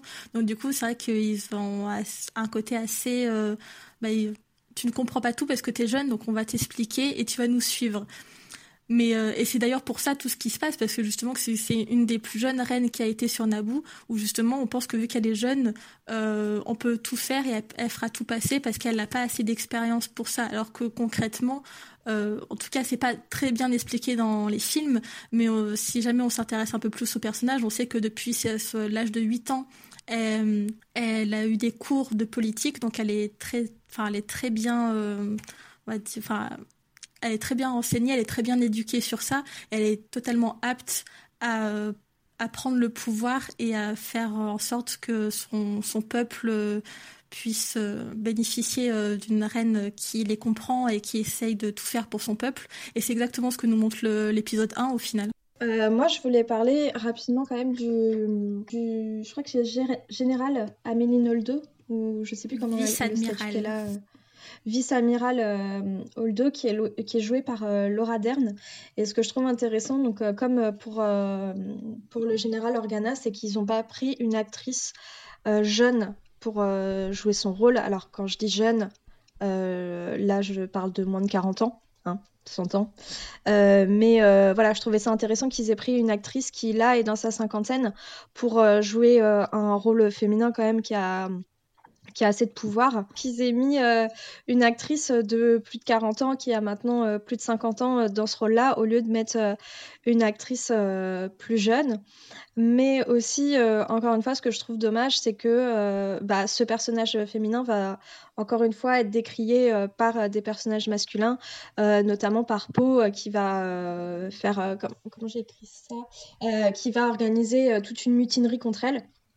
Euh, dans l'épisode 8 et qui va heureusement être euh, qui va être euh, contré par Leia. Donc je, voilà, je voulais rapidement un peu parler de ce personnage parce que je le trouvais intéressant notamment par le fait que ce soit Laura Dern qui incarne ce personnage. Bah, en plus, elle est décriée par, enfin, elle est décriée par les personnages dans le film, mais elle a, été fortement décrite aussi par les fans qui du coup ne comprenaient pas pourquoi elle ne disait pas son plan à peau. Enfin, du coup, enfin, si vous cherchez euh, Amélie Noldo euh, sur euh, sur Google, vous allez voir tout un pan de, de fans qui détestent ce personnage et qui le fait bien comprendre. Il y a des millions de vidéos, il y a des millions de forums qui en parlent. C'est assez c'est assez désolant, mais c'est vrai que du coup, c'est un personnage, on ne le voit que dans un seul épisode, mais c'est un personnage qui pour moi et euh, montre que la résistance n'est pas que Leia. Déjà, il y a déjà autre part, enfin il y a déjà autre autre chose que Leia. Et pour moi, c'est un peu euh, comment dire, c'est un peu personnage transition pour nous montrer que Leia, comme euh, la, comme Luke et comme Han Solo, euh, fait partie de l'ancienne génération. Et ça, ça nous montre un peu que du coup, euh, il y, y, a la nouvelle génération qui va prendre le pouvoir de la résistance et qui va en faire autre chose. Et du coup, c'est un peu comme si Leia passait le pouvoir à, à, Holdo et Holdo va passer le pouvoir après à Poe et à Finn, à Rey, à Rose, etc. et au reste. Et c'est du coup, c'est vrai que pour moi, c'est vraiment un personnage transitoire qu'il faut prendre comme un personnage transitoire, mais qui est quand même assez intéressant dans son ensemble. Oui, je trouve que sa relation avec euh, Leia est très belle. Euh, la, scène où euh, elles discutent toutes les deux du, deuil en particulier, enfin, je trouve c'est surtout qu'on on, connaît ce qui se passe pour la suite pour le personnage de Holdo et pour l'actrice de, de Leia. Enfin, à chaque fois, ça, ça me brise le cœur. Donc, ouais, non, j'aime beaucoup ce personnage aussi qui est un personnage de militaire, mais qui en même temps, du coup, euh, pour le coup, a des robes qui font penser à la princesse Leia des années 70, euh, qui a sa grande robe, ses petits cheveux roses, son, son auréole là derrière. Donc, euh, c'est un design de personnage aussi que, que, je trouve très Star Warsien dans l'idée, quoi, que tu peux être une vice-amirale et tu peux avoir une robe longue et des cheveux roses zéro souci.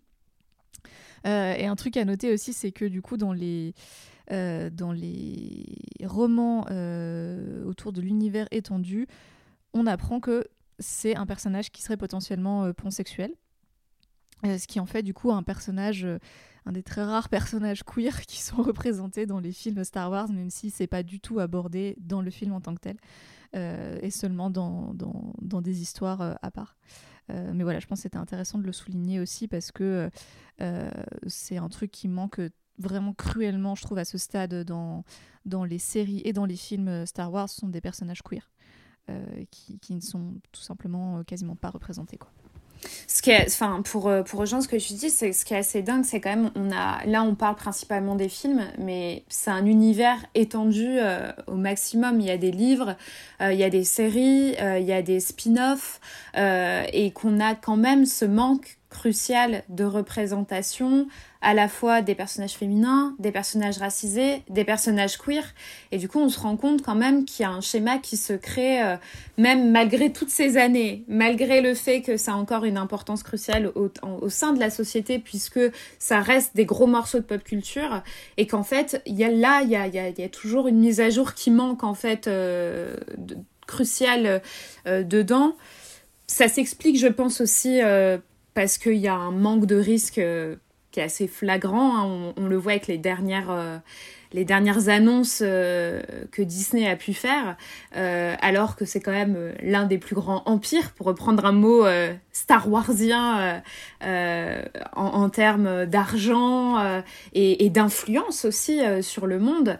tout à l'heure, je parlais des parcs, mais enfin, l'influence Disney, elle est immense.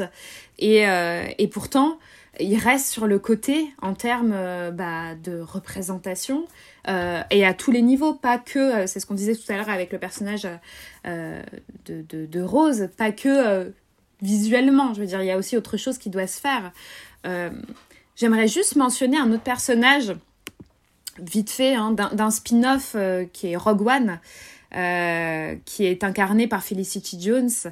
Euh, qui euh, est pour moi aussi, tu, tu, tu, le, tu le, disais Laura, euh, par rapport à Holdo, qui est un personnage qui représente aussi la rébellion et tout. je trouve que le personnage dans Rogue One est un personnage qui, qui d'ailleurs, elle a, elle a ses, mots sur, sur, sur la rébellion, I rebel, rebellions build on hope, je crois qu'elle dit. Enfin, je trouve qu'elle elle est porteuse de quelque chose d'assez grand et, et surtout qu'elle elle paraît comme, comme une inconnue en fait qui, qui prend le flambeau et qui dirige en fait quelque chose qui qui paraît comme plus grand qu'elle, mais elle arrive à le diriger euh, jusqu'au bout. Euh, elle arrive à ramener des gens avec elle. Je trouve qu'elle a vraiment une posture euh, de meneuse, de leaduse, et, ça en fait un personnage féminin qui, qui, me semble des plus importants en fait de, de tout l'univers Star Wars. Bah du coup, j'ai pas grand-chose à rajouter parce que je crois que tu as tu as tout dit sur ce personnage. Après, je suis pas une très grande fan du film en lui-même, mais c'est vrai que ce personnage pour moi est très important et c'est pour ça que, enfin, on a dit tout à l'heure, mais Ray, euh, je, enfin, je suis pas du tout d'accord avec ce qu'ils ont fait avec l'épisode 9 parce que je pense qu'on a besoin aussi de ce genre de personnage qui se détache euh, des, du récit de base avec les Skywalker, etc., et qui fasse autre chose que ce qu'on a déjà vu et qui porte aussi autre chose et qu'on, enfin, qui enfin qu'on n'ait pas l'impression que ça soit toujours le même euh, le même récit, toujours le, même embranchement qui se crée. Et euh, du coup, c'est vrai que ce, personnage-là euh, portait quelque chose et montrait aussi autre chose qui était ben, qui était assez important pour moi et qui au final on voit ben, ça reste quand même un spin-off et surtout ce personnage ben, malheureusement est mort et on le reverra jamais ce qui est vraiment dommage oui et, même si c'est un personnage qui est hyper important euh, ce qui reste un peu triste, c'est que du coup, dans le film, c'est le seul personnage féminin euh, euh, qui a vraiment de l'action. quoi. On, voit sa mère, mais vraiment quelques minutes au début du film. Et ce qui fait qu'une nouvelle fois, en fait, elle se retrouve très seule dans un monde hyper masculin, dont elle emprunte d'ailleurs les codes sans, sans, trop de soucis. Ce qui, ce qui est aussi plaisant à voir, hein, parce que notamment, elle n'a pas d'histoire d'amour. Euh, elle n'a pas du tout de, romance, il n'y a pas de bisous à la fin, euh, simplement une embrassade euh, qui n'est pas forcément chargée romantiquement. Donc voilà, c'est un, personnage que, que j'aime bien aussi. Je trouve que c'est un, Rogue One reste un, bon film malgré le fait qu'elle soit de nouveau très seule. Je pense qu'il faut quand même mentionner Ahsoka. Euh, surtout qu'on va la revoir euh, très bientôt dans des, dans des séries et qu'on l'a déjà aperçu pour ceux qui suivent euh, la, la saison 2 de The Mandalorian. C'est un personnage qui est je pense, le personnage féminin le plus important de, de l'univers euh, étendu euh, Star Wars de ces dernières années, puisqu'on la voit apparaître dans Clone Wars et elle revient plus tard dans Rebels. Et en fait, on apprend que c'est le padawan d'Anakin Skywalker. Donc c'est un truc qui est jamais mentionné dans les films, mais Anakin, euh, avant de virer du côté obscur, avait atteint un rang assez élevé pour avoir une padawan. Et c'est donc la jeune Ahsoka qui est une Togruta donc c'est euh, les extraterrestres avec euh, des, espèces de, de l'écou de vent et des petites cornes. elle a la peau euh, orange et blanche. et c'est un personnage féminin qui est hyper intéressant qu'on voit grandir en fait parce que les, les, premiers épisodes où on la voit, elle a genre 13-14 ans. Euh, et on la suit jusque dans Rebels et du coup maintenant dans The Mandalorian où elle est vraiment adulte, elle a voilà, littéralement une quarantaine d'années.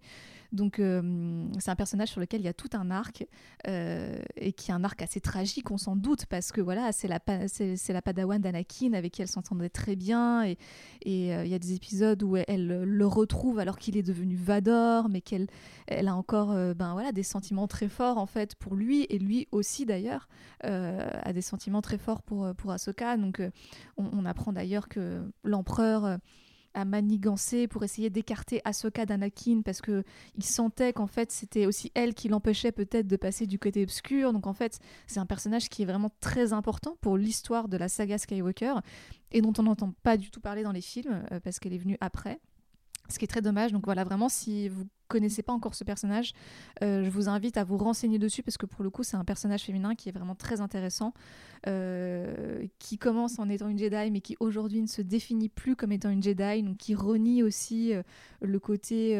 religieux et, certaines croyances liées aux Jedi et, les restrictions qui vont avec. Donc voilà, c'est un personnage féminin qui est très intéressant et qu'on on verra donc ben, très bientôt à l'écran dans sa propre série. C'est vraiment, bah, comme tu disais, c'est vraiment un personnage qui est très intéressant et qui est aussi novateur parce que ça, ça reste une padawan. Alors déjà, avant même Rey, on avait déjà une, une jeune Jedi en construction et ça, c'était quelque chose qu'on n'avait jamais vu dans les films. Donc c'est déjà c'est très très important de voir ça. et surtout voir aussi son évolution par la suite. je pense que, enfin, en tout cas, moi, j'ai hâte de, de voir qu'est-ce qu'ils vont faire. Du coup, enfin, franchement, si j'ai une chose à ajouter, c'est que si vous voulez euh, explorer un petit peu plus des personnages féminins, euh, plongez-vous dans les séries Star Wars. Euh, voilà, si vous avez un abonnement Disney Plus à gratter à quelqu'un, allez-y, tout est dispo. Donc voilà, dans Clone Wars, on en a pas mal. On a aussi des, méchantes, qui est un truc qu'on voit pas trop dans les films, hein, notamment Asajj Ventress, qui est euh, une, aficionado du côté obscur euh, qui euh, se débrouille très bien avec des sabres laser. pareil, dans Rebels, il y a beaucoup plus de personnages féminins. et là, plus récemment, dans The Mandalorian, il y en a quelques-uns. Alors, ils, sont, ils restent quand même vachement au second plan.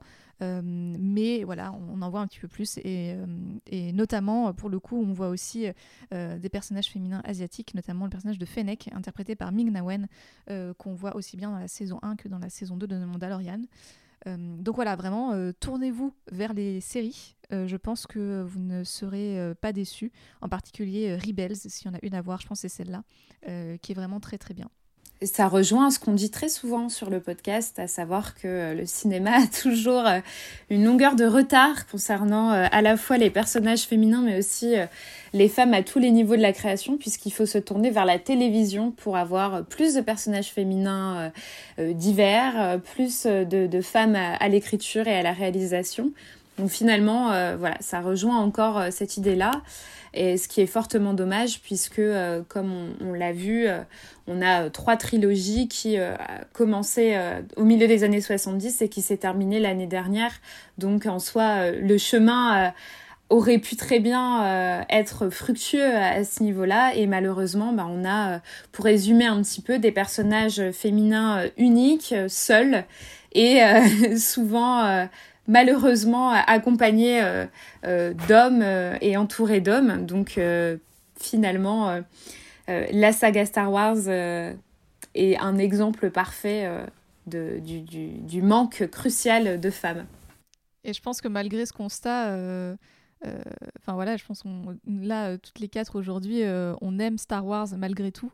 et, et, que ça ne nous empêche pas de garder un œil critique euh, et de faire en sorte que ben voilà on aime cette saga on aimerait qu'elle s'améliore. C'est pour ça qu'on la critique aussi. Et je pense c'est pour ça que c'est intéressant de garder euh, euh, d'avoir ce genre d'analyse en fait et ce genre de grille de lecture sur ces médias là et que n'en déplaise à, certains ça nous empêche pas de kiffer aussi les personnages qu'on a et de kiffer la saga de manière générale.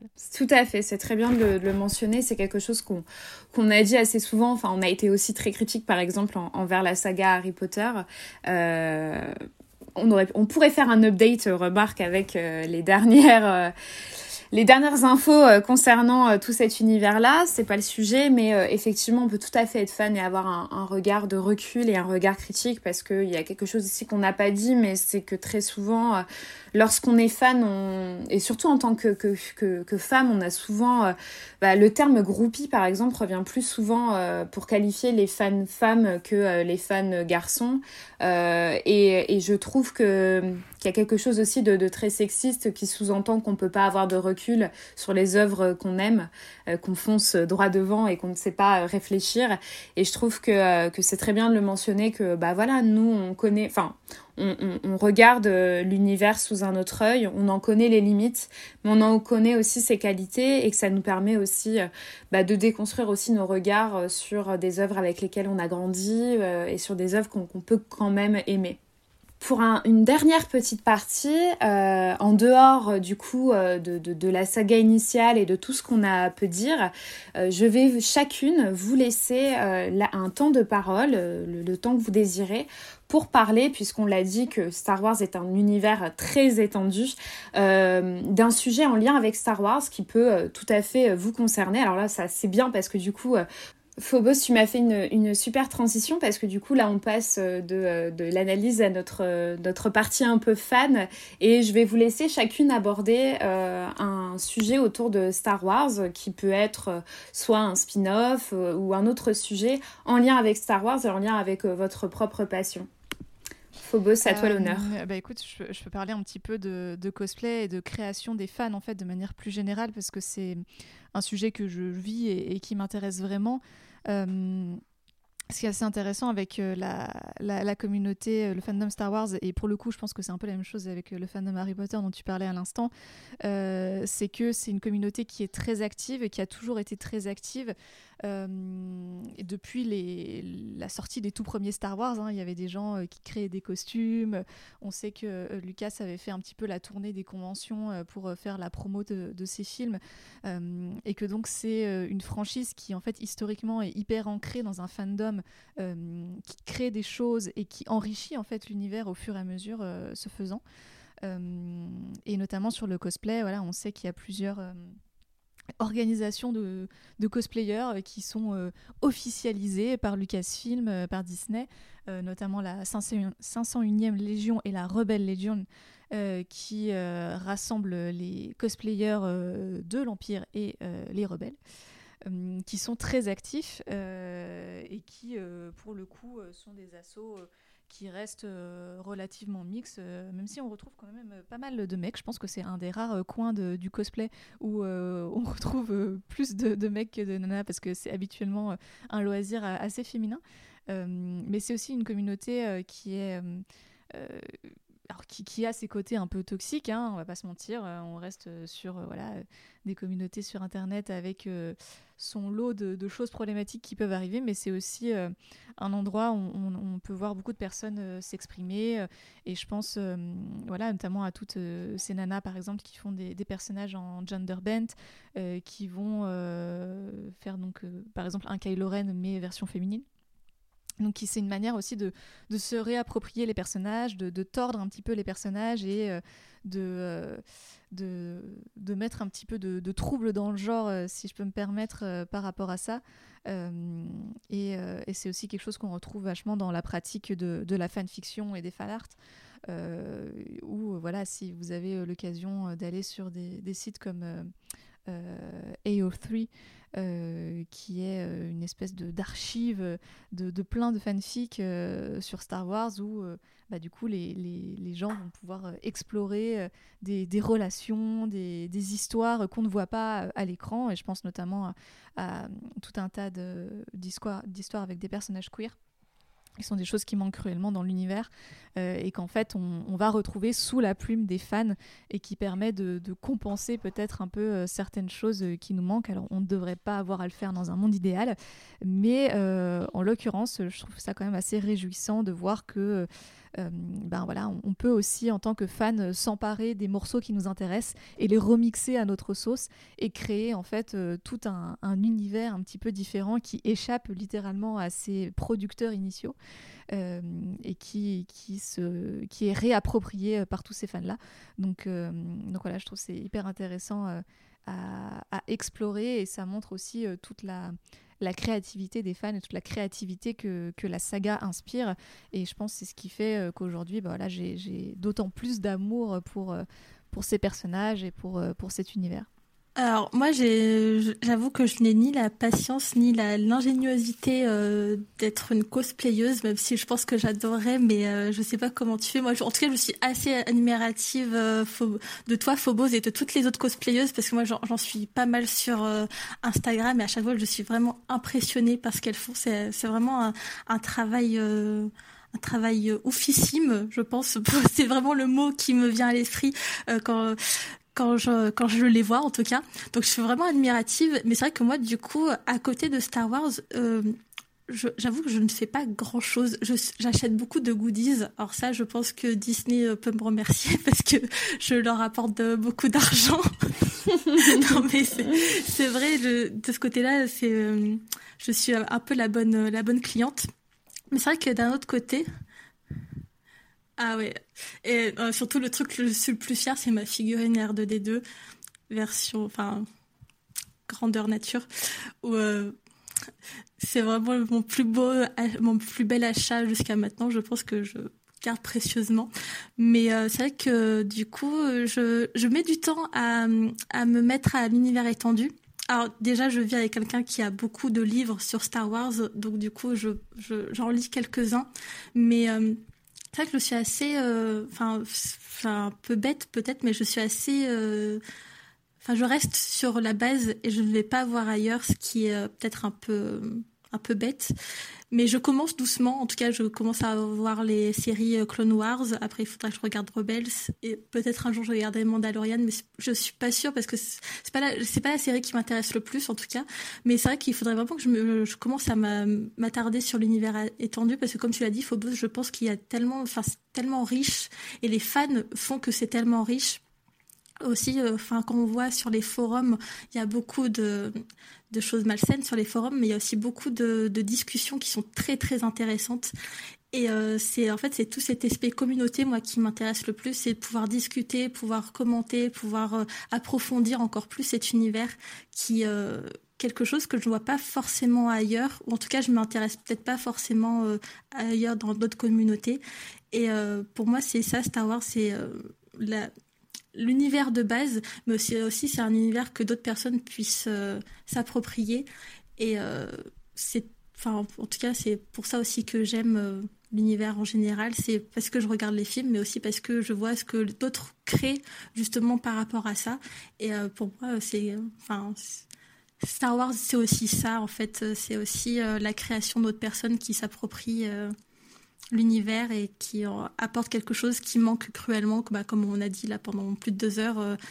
Il euh, y, a des bonnes choses, mais aussi des choses qui manquent cruellement. Et heureusement qu'il y a les fans qui euh, puissent apporter euh, leur touche. Hum, je suis pas une énorme fan en fait de cet univers. J'aime bien, enfin c'est pour ça aussi que j'en discute avec vous. mais c'est pas comme les Disney originaux, on va dire, ou la saga Harry Potter, où là pour le coup euh, je peux vraiment être très dans le. aller regarder un peu ce qui se passe à côté, dans le merchandising, etc.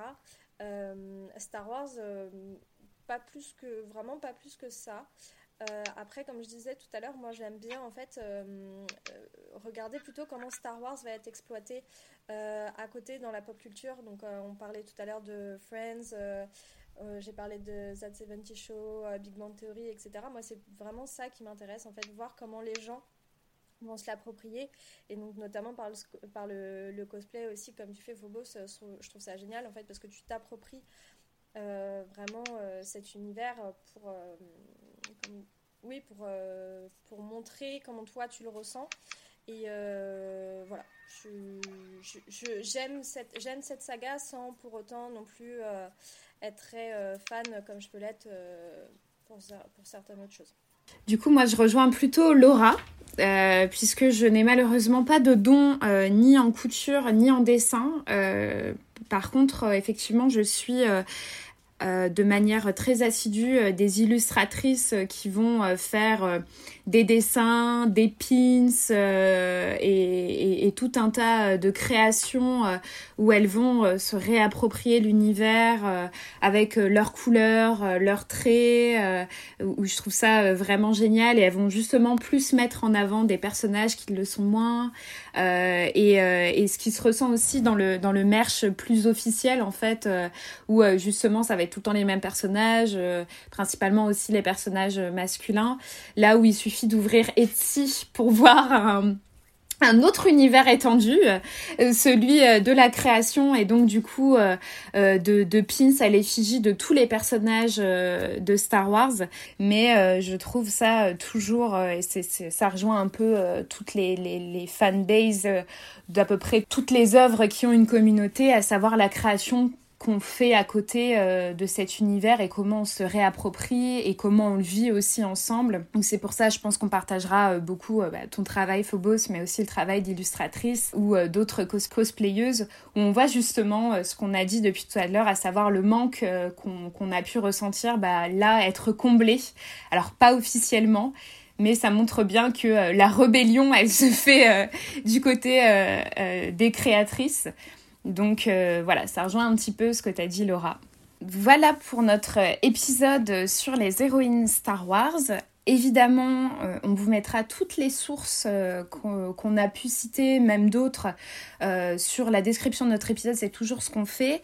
On vous invite vivement à aller, comme, comme Phobos l'a dit, et je le ressouligne, à aller voir les séries et tout ce qui se fait autour de, de, juste des films. De toute façon, encore une fois, on vous mettra tous les renseignements dans la, la description de l'épisode. Merci beaucoup Phobos, d'avoir été avec nous et d'avoir pris le temps d'enregistrer cet épisode avec nous. Bah encore merci pour cette invitation, c'était un plaisir. Merci Laura. Bah merci à toi. Merci Chloé. Ben, je t'en prie, c'est toujours un plaisir et en plus de pouvoir rencontrer des nouvelles personnes à travers les épisodes, les, les enregistrements d'épisodes, c'est toujours cool aussi. Malheureusement, cet épisode euh, a dû se faire à distance, euh, crise sanitaire euh, oblige, mais en tout cas, moi j'ai été ravie d'enregistrer avec vous. C'était vraiment passionnant d'avoir chacune notre regard sur cette saga. On vous invite bien sûr, si vous avez aimé cet épisode, à le partager, le commenter et à l'étoiler sur Apple Podcast. N'hésitez pas à nous suivre sur nos réseaux sociaux, c'est toujours Sorociné Podcast. On se retrouve très vite pour un prochain épisode. À bientôt.